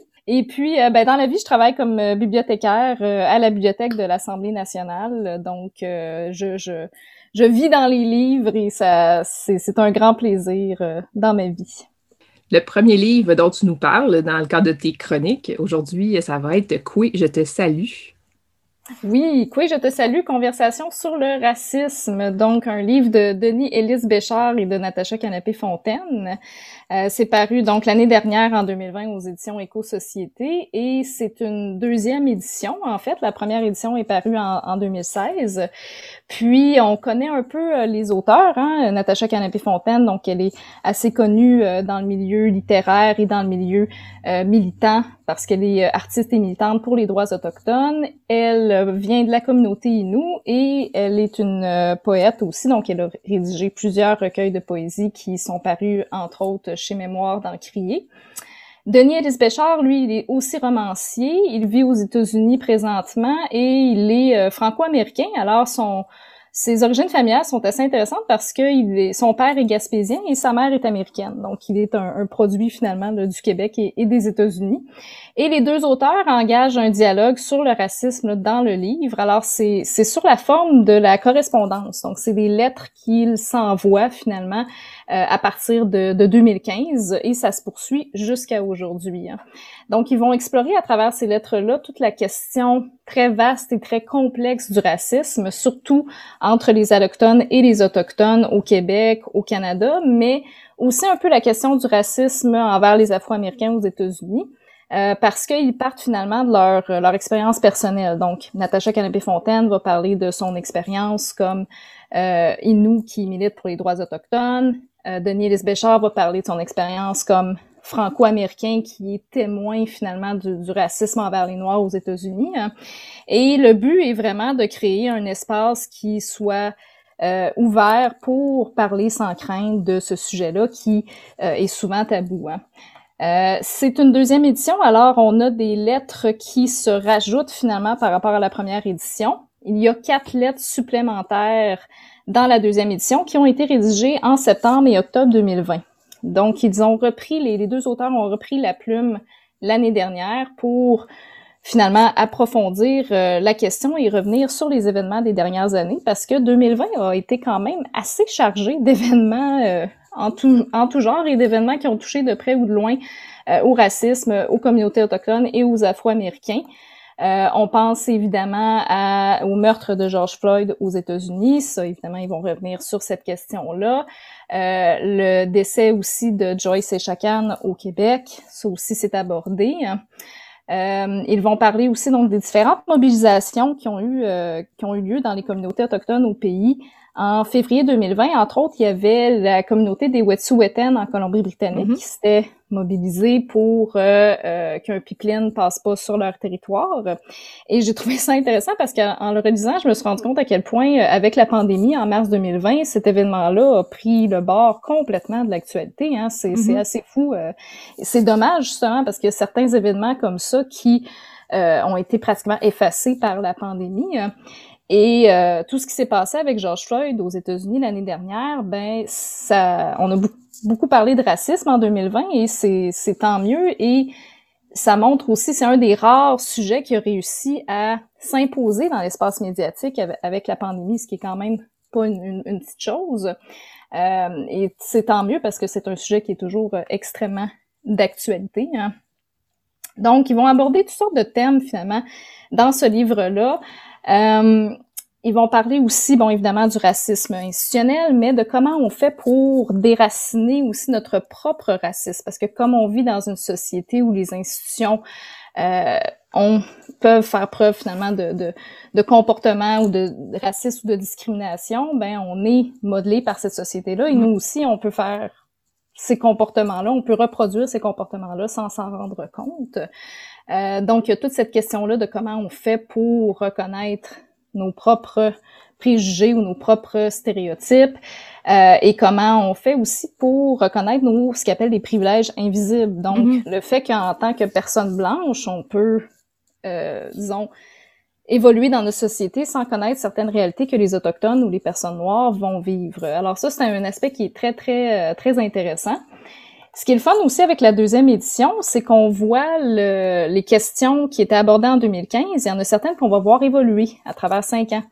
Euh, donc, euh, par exemple, tout ce qui est le concept de l'antiracisme. Ça, en 2015, ça c'était déjà abordé, mais euh, c'est un concept qui a pris beaucoup plus de place et qui s'est imposé davantage, notamment après le décès de, de George Floyd l'année dernière.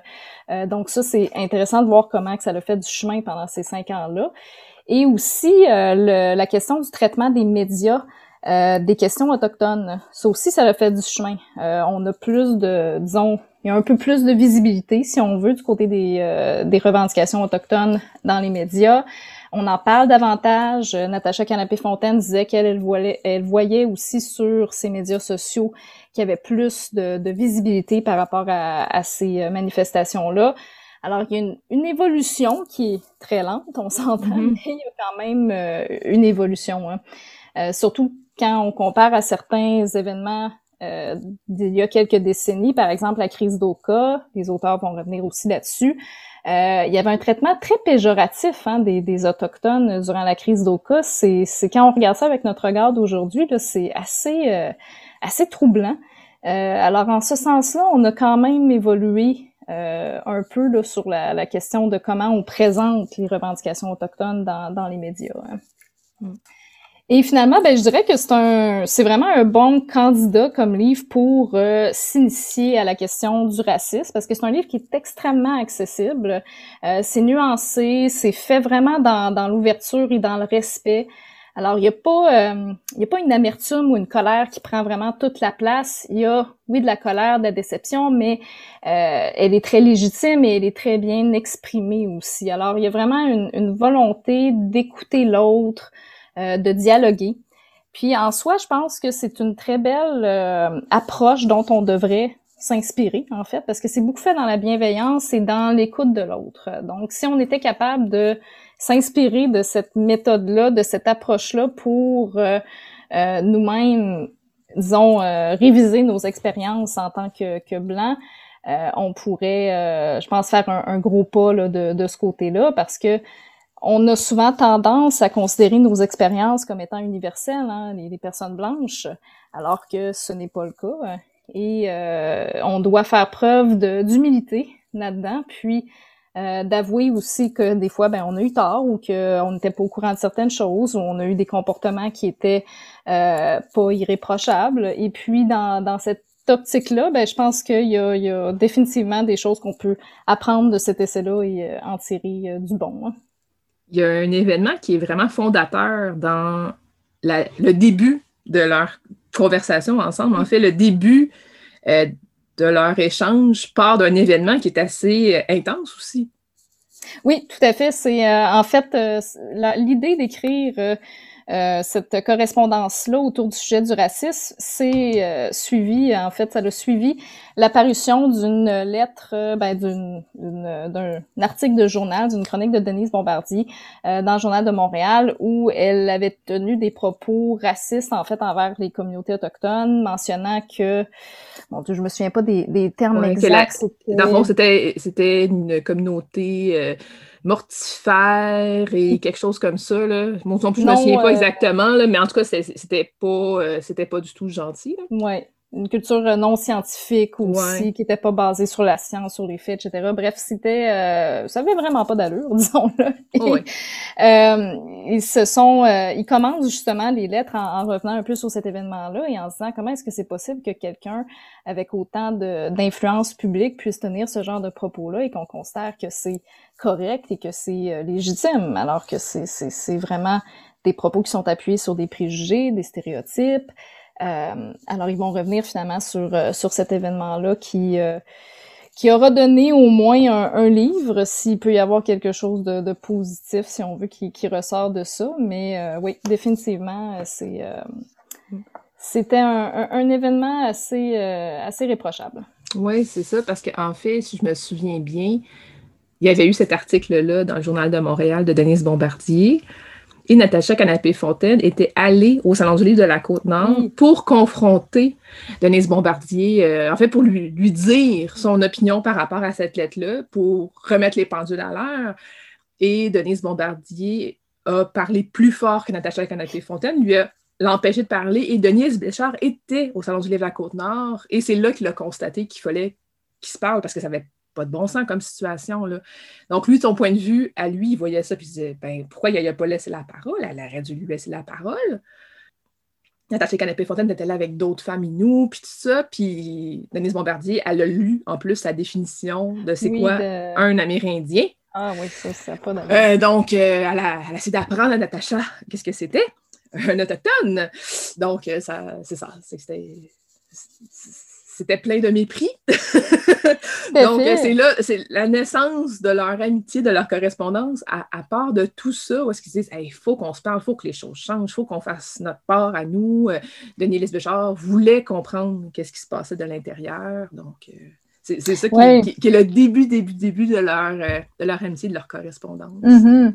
Puis c'est vrai, il, revient effectivement là-dessus sur l'importance de donner la parole justement aux mm-hmm. personnes c'est quand, quand tu, euh, tu fais une entrevue ou quand tu es en conversation avec euh, quelqu'un et que euh, qui est issu justement d'une communauté marginalisée, il faut donner la parole à, la personne, au lieu justement, encore une fois, comme souvent beaucoup de blancs vont faire, on connaît tout et je vais te t'expliquer c'est quoi finalement être autochtone alors que j'ai aucune idée c'est quoi le vécu vraiment de euh, de ça. Donc, c'est effectivement euh, quelque chose sur lequel il, revient beaucoup, d'être dans l'écoute et de justement redonner la parole aux personnes concernées. Hum, hum, hum, vraiment. Donc, euh, un super livre. Et tu en, tu en parles, oui, parce que tu as mis ce livre-là, tu l'as lu, mais aussi parce que c'est lié à une activité que tu vas animer oui, ben c'est ça, je vais avoir le plaisir d'animer un club de lecture qui va porter sur euh, ce bel ouvrage samedi le 7 août hein, de 13h30 à 15h et c'est un club de lecture donc qui est organisé par la bibliothèque de l'Assemblée nationale. Et euh, c'est vraiment une belle activité parce que ça a lieu aussi à l'extérieur. Donc on s'installe dans les jardins de l'Assemblée, c'est très convivial, c'est gratuit, tout ce que les gens ont besoin de faire s'ils veulent s'inscrire, c'est euh, de nous écrire un petit courriel à l'adresse bibliothèque à commercial et euh, c'est aussi simple que ça. Donc, on... j'ai très hâte de, discuter du, euh, du, livre avec les participants et les participantes. Je pense que ça va donner des discussions euh, très intéressantes. Oui, puis l'idéal, c'est sûr que c'est d'avoir lu le livre avant de se présenter à la rencontre. Tout à fait ça fait des discussions qui sont beaucoup plus enrichissantes. Puis aussi, ce que je lisais, c'est qu'on est invité à apporter une couverture ou une chaise pour s'installer de façon confortable parce que c'est ça, hein? ça dure quand même une heure et demie, donc être debout, c'est un peu plate. Là. Tout à fait. On a quelques chaises, mais effectivement, on encourage les gens à porter leur, leur chaise ou leur, leur couverture de, de pique-nique pour être bien, bien confortable. Si jamais il pleut, c'est remis au lendemain. S'il y a des petites averses, on a une, une tente aussi, une espèce de chapiteau qu'on peut installer. Donc, on, on devrait être bien, bien confortable malgré les, les intempéries. Super. Donc, tu nous rappelles le titre du livre euh, dont il était question aujourd'hui, s'il te plaît? Oui, Coué, Je te salue, conversation sur le racisme de Natacha Canapé-Fontaine et Denis Élise Béchard, publié chez Éco-Société en 2020. Merci beaucoup, Caroline Ménard. Ça me fait plaisir. Une bonne journée.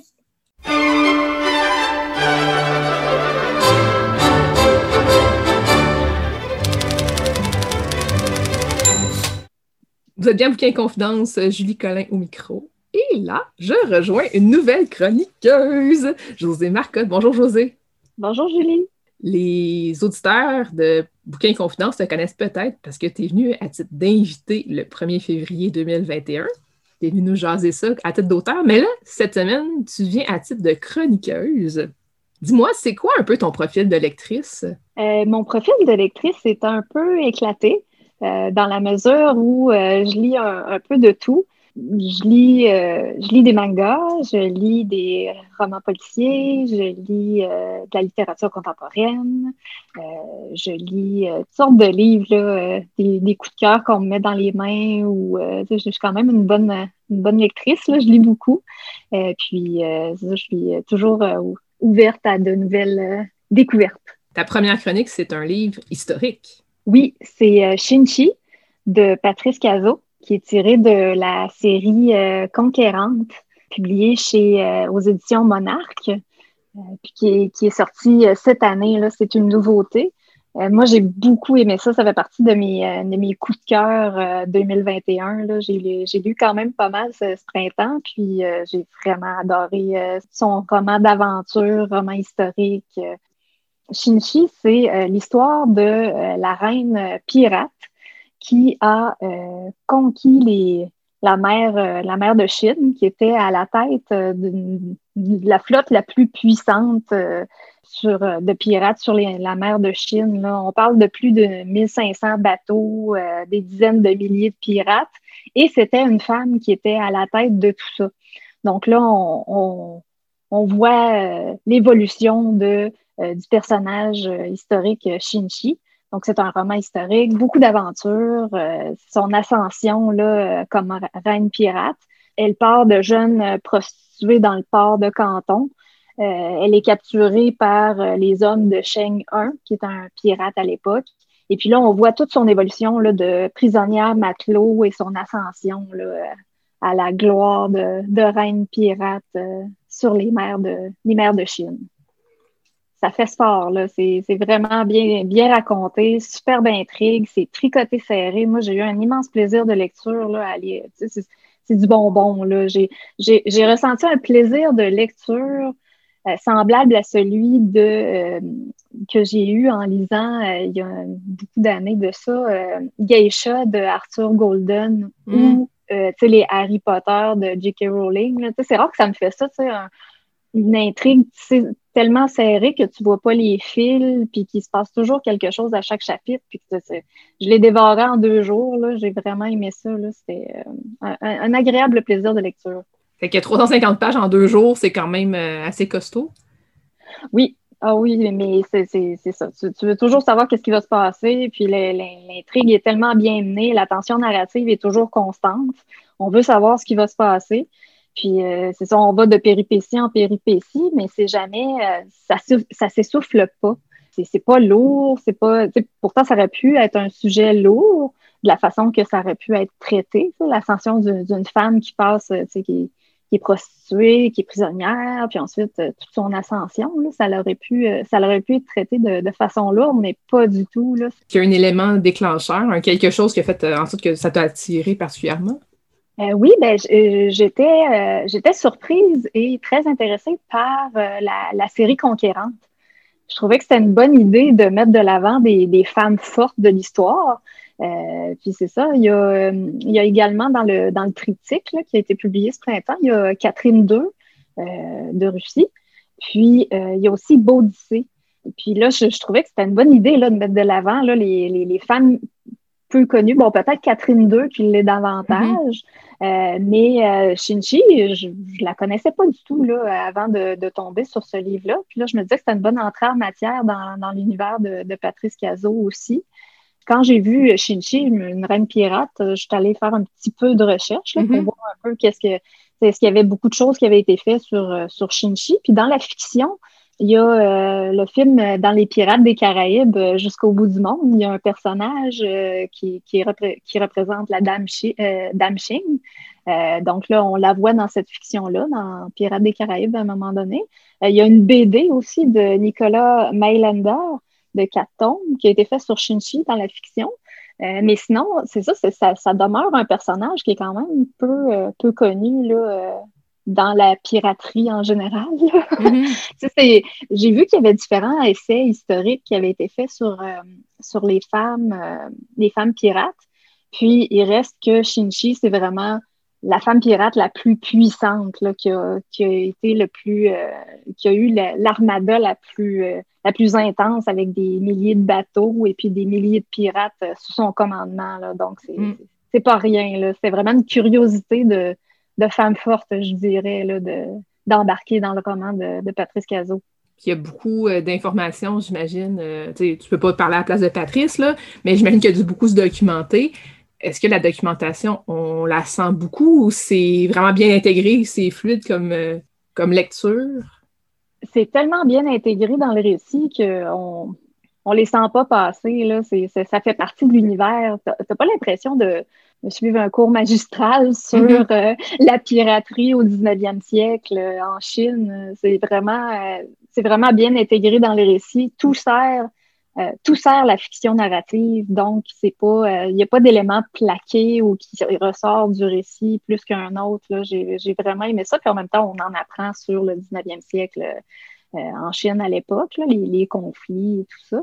Et puis c'est vraiment intéressant de cette perspective-là, mais ça demeure l'histoire quand même de l'ascension de, de Shinchi au pouvoir et comment elle fait pour maintenir le pouvoir aussi euh, puis c'est ça, c'est toute sa vie qui est racontée, en fait, de sa jeunesse jusqu'à une fin que je ne vous euh, raconterai pas, euh, parce que même moi, quand, quand, je suis tombée dans le roman, c'est pas comme Cléopâtre, la septième, tu sais, on n'a pas...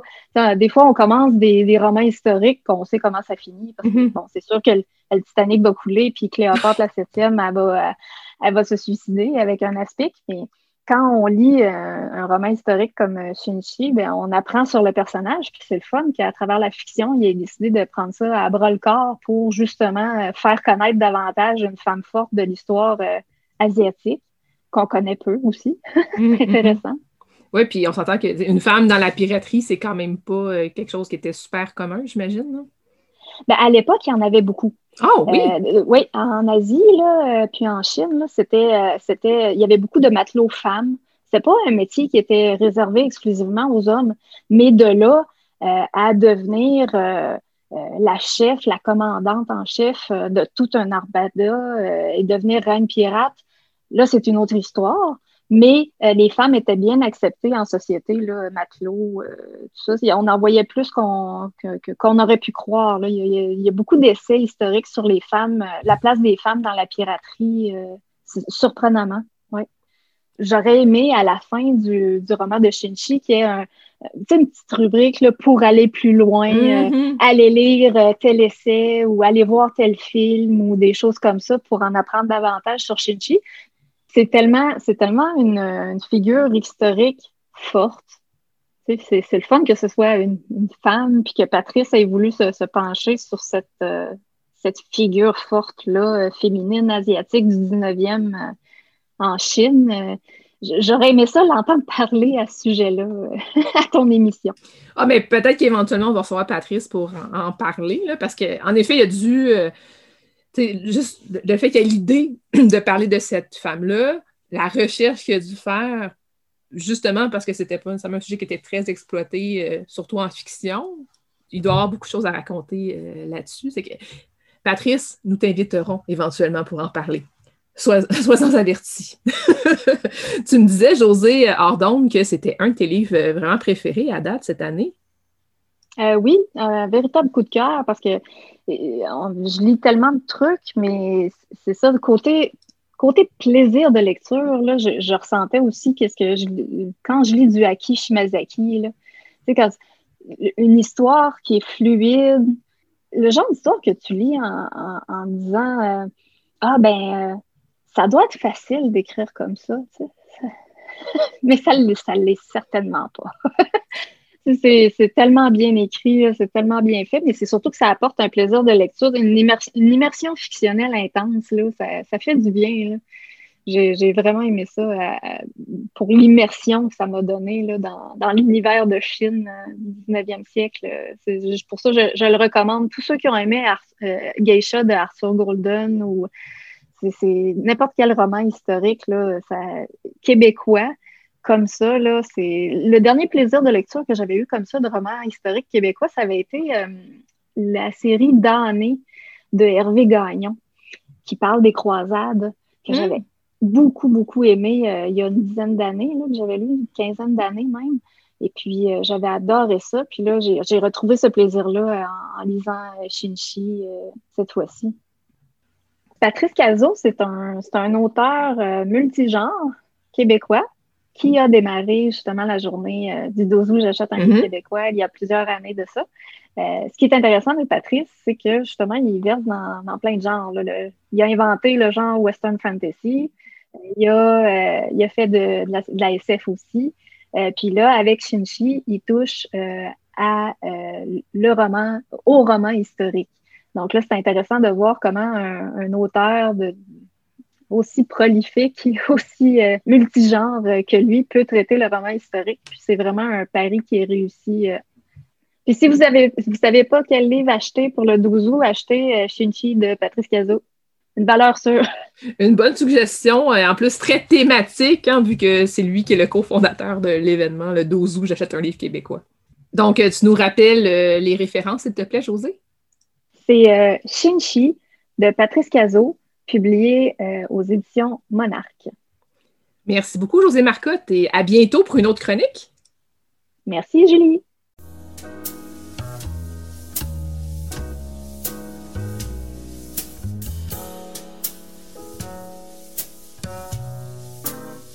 Catalogue complet en ligne, transactions sécurisées et services de commande personnalisés sur librairiepantoute.com.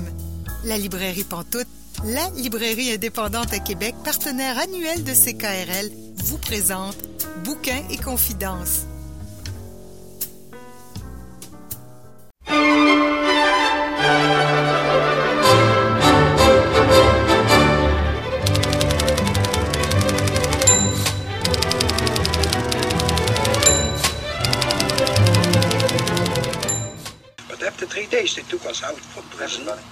Everybody who had to go to Auschwitz. And outside was standing a closed bus without windows, with opened a very small, two tiny small windows. In the truck we were all together, I, mother and women, men, everybody together. We were sure that we are going to be finished. We knew that we were going to Auschwitz. We knew that Auschwitz was a death but, camp. Yes, but we knew that we'll go there and we'll not come out anymore. This we knew. That will gas us and burn us and open. Did you know about the showers? Yes, sure. Everybody we knew everything. Later, it was very late in season. The war started in 1939, and this was 1943 already. And we knew everything what was going on. Bonjour Marianne Caillé. Bonjour Julie. Qu'est-ce qu'on vient d'entendre? Et c'est la voix de Vladek Spiegelman dans un enregistrement fait par son fils Art, où il parle de son expérience en tant que juif polonais quand il a été amené à Auschwitz en 1944. C'est pas un sujet facile, l'Holocauste. On peut dire Holocauste ou Shoah, je vais utiliser les deux termes dans le courant de la chronique, mm-hmm. mais c'est un sujet qu'il est nécessaire d'aborder. Alors aujourd'hui, on va parler d'une bande dessinée. Oui, parce qu'on peut parler de ce sujet-là en bande dessinée qui a été particulièrement marquante et c'est une œuvre majeure, et je pèse mes mots, une œuvre majeure de la bande dessinée américaine au 20e siècle. On va pas parler de Mouse. Mouse, ça s'écrit M-A-U-S parce que c'est souris en allemand, de Art Spiegelman. Art Spiegelman il est né le 15 février 1948 en Suède. Il est euh, l'enfant de deux survivants des camps de concentration. Ses deux parents ont été à Auschwitz. Il arrive aux États-Unis à l'âge de trois ans. Donc, pour lui, c'est un Américain. Le fait qu'il soit né en Suède, c'est parce que ses parents étaient dans un camp pour personnes déplacées avant d'émigrer aux États-Unis. Très tôt, le jeune Art s'intéresse au dessin et surtout à la bande dessinée, mais il est dans l'underground. Il est dans les marges. Il n'est pas comme tel dans les comics. C'est pas avec euh, les super-héros de Marvel et DC, Mhm. pas du tout. Il commence à publier dès l'âge de 16 ans et très tôt, il y a une offre. Il y a la fin de, fin de son adolescence pour travailler, pour faire de la BD en syndication. Donc, si vous pensez Peanuts, c'est Mhm. paru en syndication. Donc, tu dessines des bandes dessinées, puis il y a un agent qui se charge de les vendre au plus possible de journaux. Ça rapporte beaucoup. C'est très exigeant, mais ça rapporte beaucoup. Il est tout jeune et il va refuser tout net parce qu'il veut conserver sa liberté artistique. Très important dans sa vie, ce gars-là a fait sa carrière au complet en faisant presque pas de compromis au niveau artistique. En 1968, il fait un séjour dans un hôpital psychiatrique pour des troubles psychiques. Il va dire plus tard que oui, bon, c'est parce qu'il avait peut-être consommé un petit peu trop de LSD à cette période-là. Il en sort, mais trois mois plus tard, sa mère se suicide sans laisser un mot d'explication. Et ça, ça va être quelque chose de profondément marquant dans sa vie. On s'en doute, mais c'est très dur pour lui. Il va en tirer une bande dessinée expérimentale qui s'appelle Prisoner on the Hell Planet, dont il y a des extraits dans Masse, qui est publié en 1971. Et en 1974, il rencontre Françoise Molly, qui est une Française qui a décidé de prendre une année sabbatique de ses études et qui est partie et qui est embarquée au port de New York avec 200 dollars en poche et un anglais très sommaire, selon sa propre expression. Elle s'installe à New York et, bon, ben, pour améliorer son anglais, elle va lire des bandes dessinées, mais elle, comme elle, étudie en architecture, elle est aux beaux-arts. Elle s'intéresse à tout ce qui est dans la marge. Encore une fois, on revient à l'idée de l'underground. Mhm. Alors, elle lit les bandes dessinées qu'il publie dans des revues, entre autres la revue Arcade, pour améliorer son anglais. Donc, elle, elle le connaît comme ça. Il y a un ami commun qui les présente l'un à l'autre, mais bon, il n'y a rien comme tel qui se passe. Ils se croisent à quelques reprises, jusqu'au jour où elle va lire Prisoner on the Hell Planet, la fameuse BD qui est écrite Mhm. après la mort de sa mère. Et là, elle a un- une illumination. Elle l'appelle, et l'appel téléphonique va durer huit heures. Huit heures? Huit heures de téléphone. Et c'est le début de leur relation. J'espère que c'était pas une interruption. Il va la suivre pendant un an en France, le temps qu'elle complète ses études. Et là, il, Art Spiegelman entre en contact avec la BD européenne, qui a vraiment pas les mêmes racines que Mm. la BD américaine. C'est moins séparé entre l'underground et les comics. Là, il y a comme une espèce de troisième voie. Il va beaucoup lire, le dire, la BD franco-belge. Il est un grand admirateur. Il lit français. Je n'ai pas réussi à trouver s'il le parle, mais euh, sûrement parce que ben, il va finir par épouser Françoise Molly.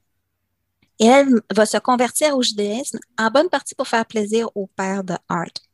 Ça donne d'ailleurs un moment dans Mouse où est-ce qu'il se demande est-ce que tu dois te représenter comme une Française ou comme une Juive? Dans les années 70, Art Spiegelman, il va être éditeur de revues de bande dessinée. Il va en lancer quelques-unes, va coéditer, va être collaborateur à d'autres avec plus ou moins de succès. Mais en 1980, avec sa femme Françoise Molly, il va cofonder RAW, R-A-W, une revue de bande dessinée qui va être entre la BD underground dont il est issu et les comics. Donc, il va aller chercher cette troisième voie qu'il a découvert en Europe. Et entre autres, ils vont publier des traductions. Jacques Tardy, des traductions d'auteurs japonais. Ils vont aller ouvrir ce que le public américain connaissait vers de nouveaux horizons, des choses qui n'existaient pas, tout simplement. Et c'est dans la deuxième édition de cette revue-là que paraît pour la première fois un extrait de Mouse. Pour dire, Art Spiegelman, entre ce moment-là et encore aujourd'hui, c'est un artiste et un intellectuel de gauche. OK, on ne parle pas des démocrates, on parle vraiment de la gauche américaine, il est plus proche de Bernie Sanders, si vous voulez dire. Mhm, mhm. Il a été bien évidemment anti-Trump, il était anti-guerre en Irak. C'est un artiste très engagé. Il a une longue carrière comme illustrateur de couverture de magazines. Entre autres, il a fait la couverture post-11 septembre du New Yorker. Et euh, googler ça, c'est une image qui est assez frappante. Donc, c'est un gars qui a un, vraiment un bagage très intense, mais quand il publie Mouse, il est juste au début de cette carrière-là. Alors, plusieurs fois que je mentionne puis que je dis pas c'est quoi.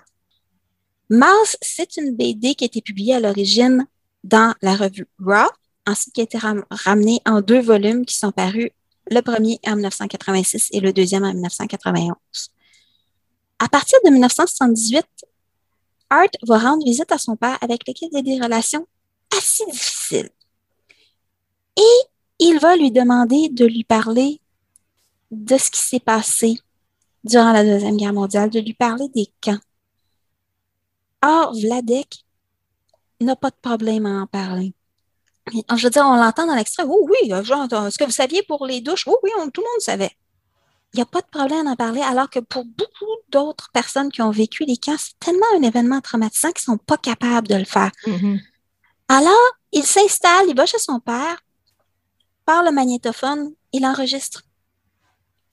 Et c'est ça que raconte euh, Mouse, parce que cette, cette histoire-là qui se passe, qui parle dans les années 30, au moment avant que son père rencontre sa mère et qui va jusqu'en 1945 à la libération, cette histoire-là, c'est à la fois l'histoire de Vladek au moment des camps, c'est aussi l'histoire de Art qui écoute son père raconter et en même temps, tu as la quête d'un artiste qui se demande qu'est-ce qu'il va faire avec le matériel qu'il a, qu'est-ce qu'il est en tant qu'artiste, mais aussi c'est le fils de survivant de l'Holocauste qui se demande qu'est-ce qu'il mm. va faire avec l'immense poids de l'histoire qu'il a sur ses épaules.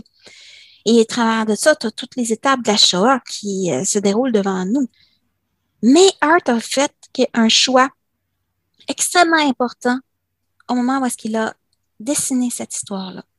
C'est qu'il a choisi que ces personnages soient anthropomorphisés, selon le terme exact. Je vais vous le dire plus simplement. Dans la bande dessinée, les Juifs sont des souris, les Allemands sont des chats, les Polonais sont des cochons. Donc, tous les personnages sont dessinés sous la forme d'animaux. Quand il a publié ça, tout le monde a pensé parce que c'était des animaux, mais parce qu'il y a une longue tradition animalière dans la bande dessinée, que ça s'adressait aux enfants. Ce n'est pas du tout le cas. Moi, sincèrement, si vous voulez euh, faire lire ça à des jeunes, vous ne le faites pas lire à des jeunes en bas de 12 ans. C'est trop dur. Même 12 ans. Euh. Même 12 ans, c'est jeune. ça prend un parent pas loin pour répondre aux questions. Il y a des, des cases dans la bande dessinée, il y a des plans euh, qu'il dessine. Je me demande si on aurait été capable de les lire si ça n'aurait pas été de ce choix narratif-là. Et je me demande aussi si on aurait été capable de tout saisir l'horreur parce qu'il se donne beaucoup de liberté en ayant fait ce choix-là. Mm-hmm. Et bien, c'est l'histoire de son père. Mais son père, Vladek, c'est vraiment une personnalité extrêmement difficile, même, même vieux, je veux dire. Euh, il est acariâtre, il est cinglant dans ses réponses, il est brusque. La, relation est très difficile, mais surtout, on comprend que cette personnalité-là, je, m'excuse, c'est un, énorme cliché, mais il est pratiquement le portrait vivant de ce que les nazis disaient que les juifs étaient. C'est affreux de dire ça, mais c'est parce que c'est parce qu'il était comme ça, qu'il était égocentrique, qu'il était ratoureux, qu'ils ont été capables de survivre. C'est atroce à dire, mais c'est ça. Hmm. J'ai dit que c'était une œuvre majeure de la bande dessinée américaine parce que, pas juste par le sujet, mais aussi parce que ça l'a apporté à la bande dessinée. Ça l'a fait éclater la vision traditionnelle de la BD que les Américains avaient. Donc, on, on sort de la dichotomie entre les comics et l'underground. Et ça va être un des premiers livres de bande dessinée qui va être vendu en librairie au lieu des magasins de revues de bande dessinée. Hmm. Et il a même fallu qu'il s'ostine avec un éditeur pour avoir une publication papier, justement pour ça. Donc, ça va être un des premiers livres publiés, dans, vendus dans des librairies. Et en plus, il va remporter un prix Pulitzer spécial en 1992 pour les deux tomes de Mouse. Ils vont créer une catégorie à part parce que c'était la, la, bande dessinée entrait dans aucune case du Pulitzer. Ils ont créé un prix spécialement pour cette bande dessinée-là. Ça va aussi être une des premières bandes dessinées à être étudiée dans les milieux universitaires comme une œuvre de littérature. Donc, ce qu'il a fait, Spider-Man, avec Mouse, c'est qu'il a fait rentrer la bande dessinée comme étant une forme d'art à part entière. Mm. juste ça, là, c'est tout un défi, mais c'est parce que la bande dessinée en elle-même, c'est très dur de la lâcher. On, est emporté. Moi, je me rappelle, je l'ai lu il y a quelques années. Je veux dire, je, je coupais sur mes heures de sommeil pour la continuer parce que c'est très poignant. On veut savoir la suite. Moi, je la recommande, j'ai dit pas pour les jeunes. Je vous dis tout de suite, c'est trop dur comme sujet. Mais, je veux dire, euh, c'est à mettre à tous les adolescents peuvent le lire, tous les adultes peuvent le lire. Ne vous arrêtez pas au fait que c'est des, petits animaux qui sont dessinés. C'est une très grande œuvre de la bande dessinée. je veux juste rajouter que c'est disponible en version intégrale chez Flammarion avec les deux volumes rassemblés. moi, c'est sincèrement, c'est cette édition-là que je recommande. Très belle édition reliée. Faites un bon choix si vous la prenez. Ben, merci beaucoup, Marianne Caillé, de nous avoir euh, parlé de cette œuvre de bande dessinée euh, majeure. Oui, on peut le dire. Merci beaucoup, Julie.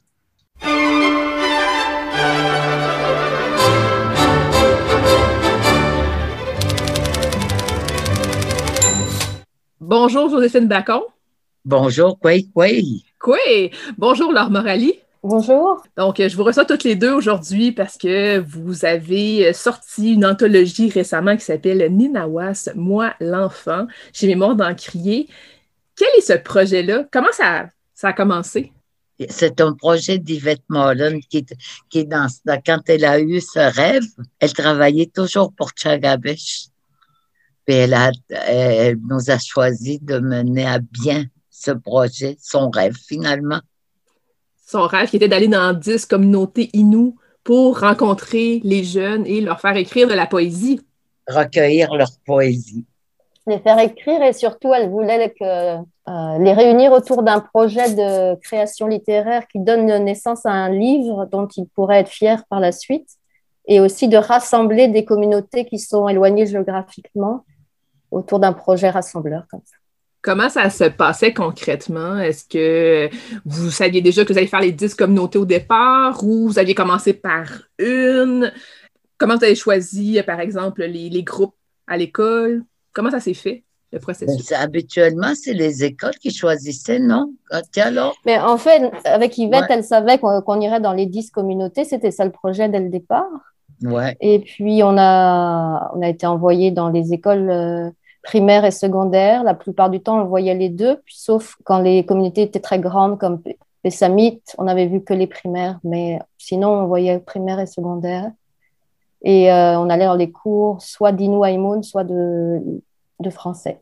Lors de ce que j'en ai compris, vous, voyez vraiment les enfants comme des poètes nés. Là? Les, enfants sont poètes euh, naturellement, oui. Il suffit d'aller réveiller, de leur parler, parler à leur âme de poète et là, ils deviennent très généreux et, très sérieux face, à la création. C'est plus tard que ça, a tendance à être euh, endormi. Donc, nous, on s'arrange pour euh, laisser réveiller leur flamme de poète. La plupart des poèmes sont traduits. Il y en a des fois que c'est dans, dans, les deux langues, des fois c'est traduit. Est-ce que les jeunes écrivaient en inou, puis c'était traduit en français ou ils écrivaient en français, c'était traduit en inou? Comment ça se passait? Ça, ça, dépendait. Il y en a qui écrivaient en inou d'abord, mais d'autres qui écrivaient d'abord en français. Ça dépend. Ça dépendait de, de, de chaque enfant. C'est eux qui, qui avaient la décision finale d'écrire dans leur langue ou dans la langue seconde. Et puis quand on avait le temps, on, essayait toujours de faire traduire dans l'autre langue avec, avec chaque enfant. il y a des poèmes qui sont individuels, d'autres qui sont collectifs aussi. Donc, j'imagine que c'était des façons un peu différentes peut-être de travailler avec euh, les enfants. C'est sûr que quand des fois on arrive avec un très grand groupe, c'est plus facile de faire un poème collectif pour commencer. Puis si on les revoit, après on passe à des poèmes individuels. C'est un peu comme ça. Tantôt, vous disiez que un des buts, c'était de construire un livre pour aller chercher la fierté chez ces jeunes-là.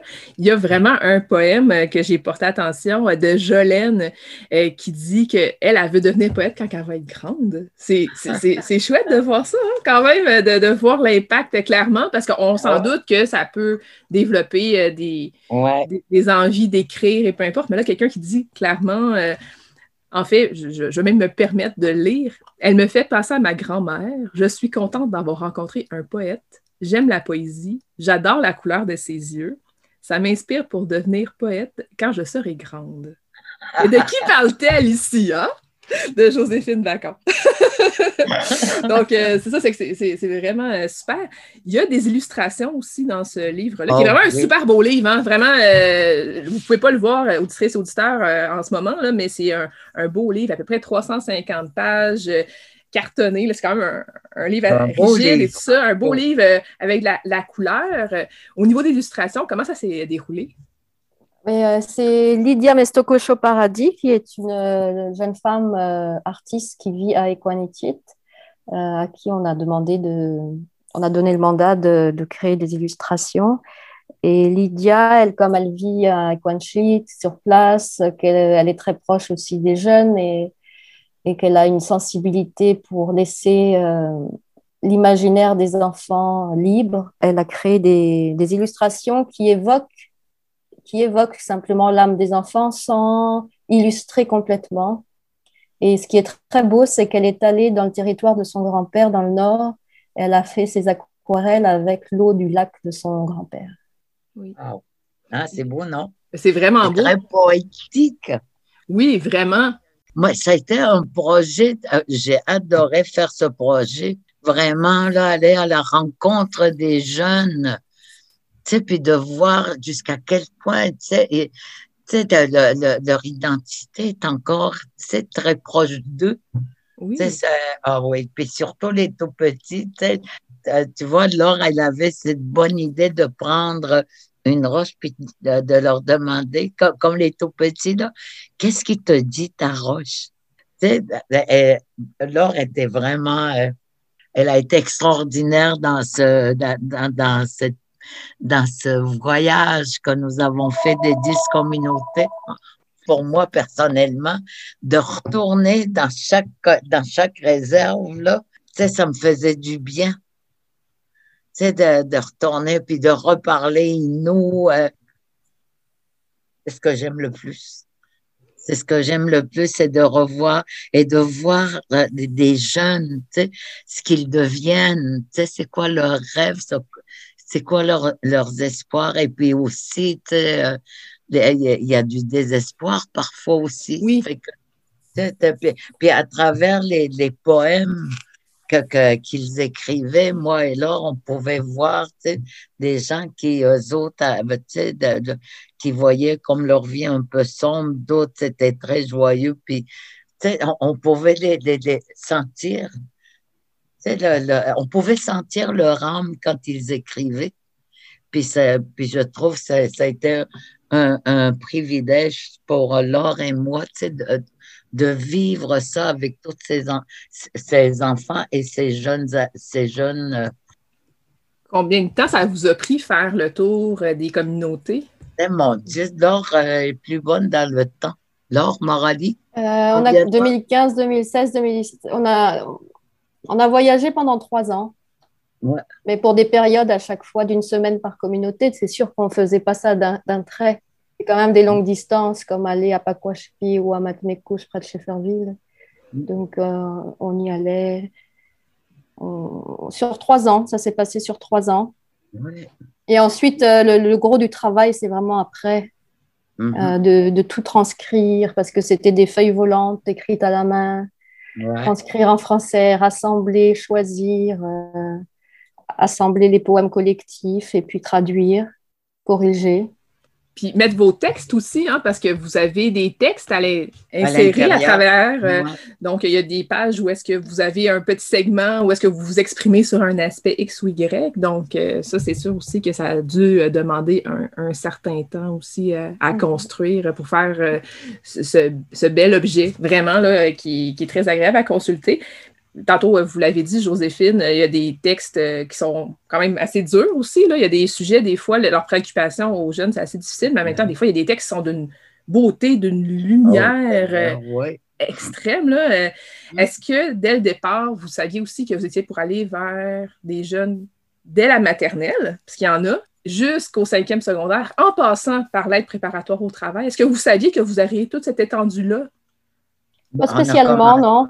On ne savait pas exactement qu'on aurait tous ces tranches-là. On savait que c'était primaire et secondaire. Quand on, est, on a rencontré un maternel, c'est arrivé un peu par hasard. Et il se trouve que c'est lui qui a son poème sur la quatrième de couverture. L'arbre m'a dit la terre est belle. Est-ce que vous pouvez nous lire euh, chacune peut-être un poème, euh, s'il vous plaît? Oui, avec plaisir. Ok, tu lis en inou et moi en français après?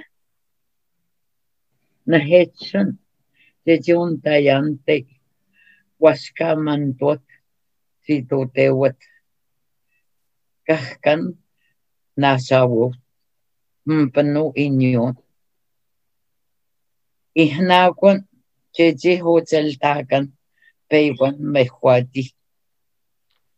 Nita chechi aguasnanu tutei echitaptakan echatsiot eswenmutsiot enakatuantaqani nosi. Ntopmotanot exkueka wichawinanot notnen no tanionte ekastaxka nichipitenmok niganshat nipimnana ohuapo nichok noapten mastuinapek nakaxekan ninominojkues Nissa Tamara Mia Coralie Makouchen. Fille Inou, j'ai peur de perdre mon cœur, les esprits sont prêts à partir. Ils suivent la vague, il faut persévérer, même si c'est dur. Ne jamais laisser son cœur se briser. Regarder la terre, sa richesse. Voyager dans toutes les communautés. Apprendre à marcher avant de courir. Ma vie pure a disparu dans le noir sombre. Ma famille est importante. Je vole avec le maître des animaux ailés. Je vois l'océan et je suis forte, fière d'être Inou. Nisa, Tamara, Nelly, Kate, Mia, Coralie, Ushen. Mm-hmm. Merci beaucoup à vous deux d'être nous parler euh, cette semaine euh, de Nenawas, euh, moi l'enfant. Merci beaucoup, Julie, puis Joséphine. Eh, eh. Merci.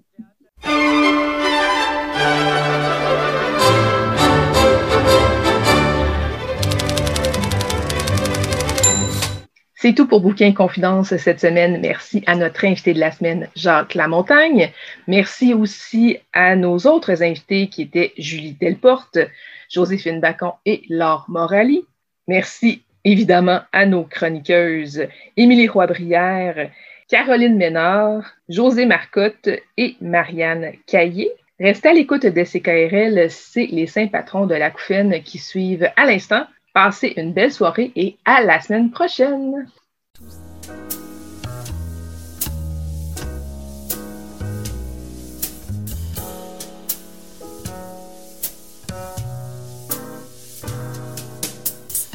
La librairie Pantoute, la librairie indépendante à Québec, partenaire annuel de CKRL, vous a présenté Bouquins et Confidences.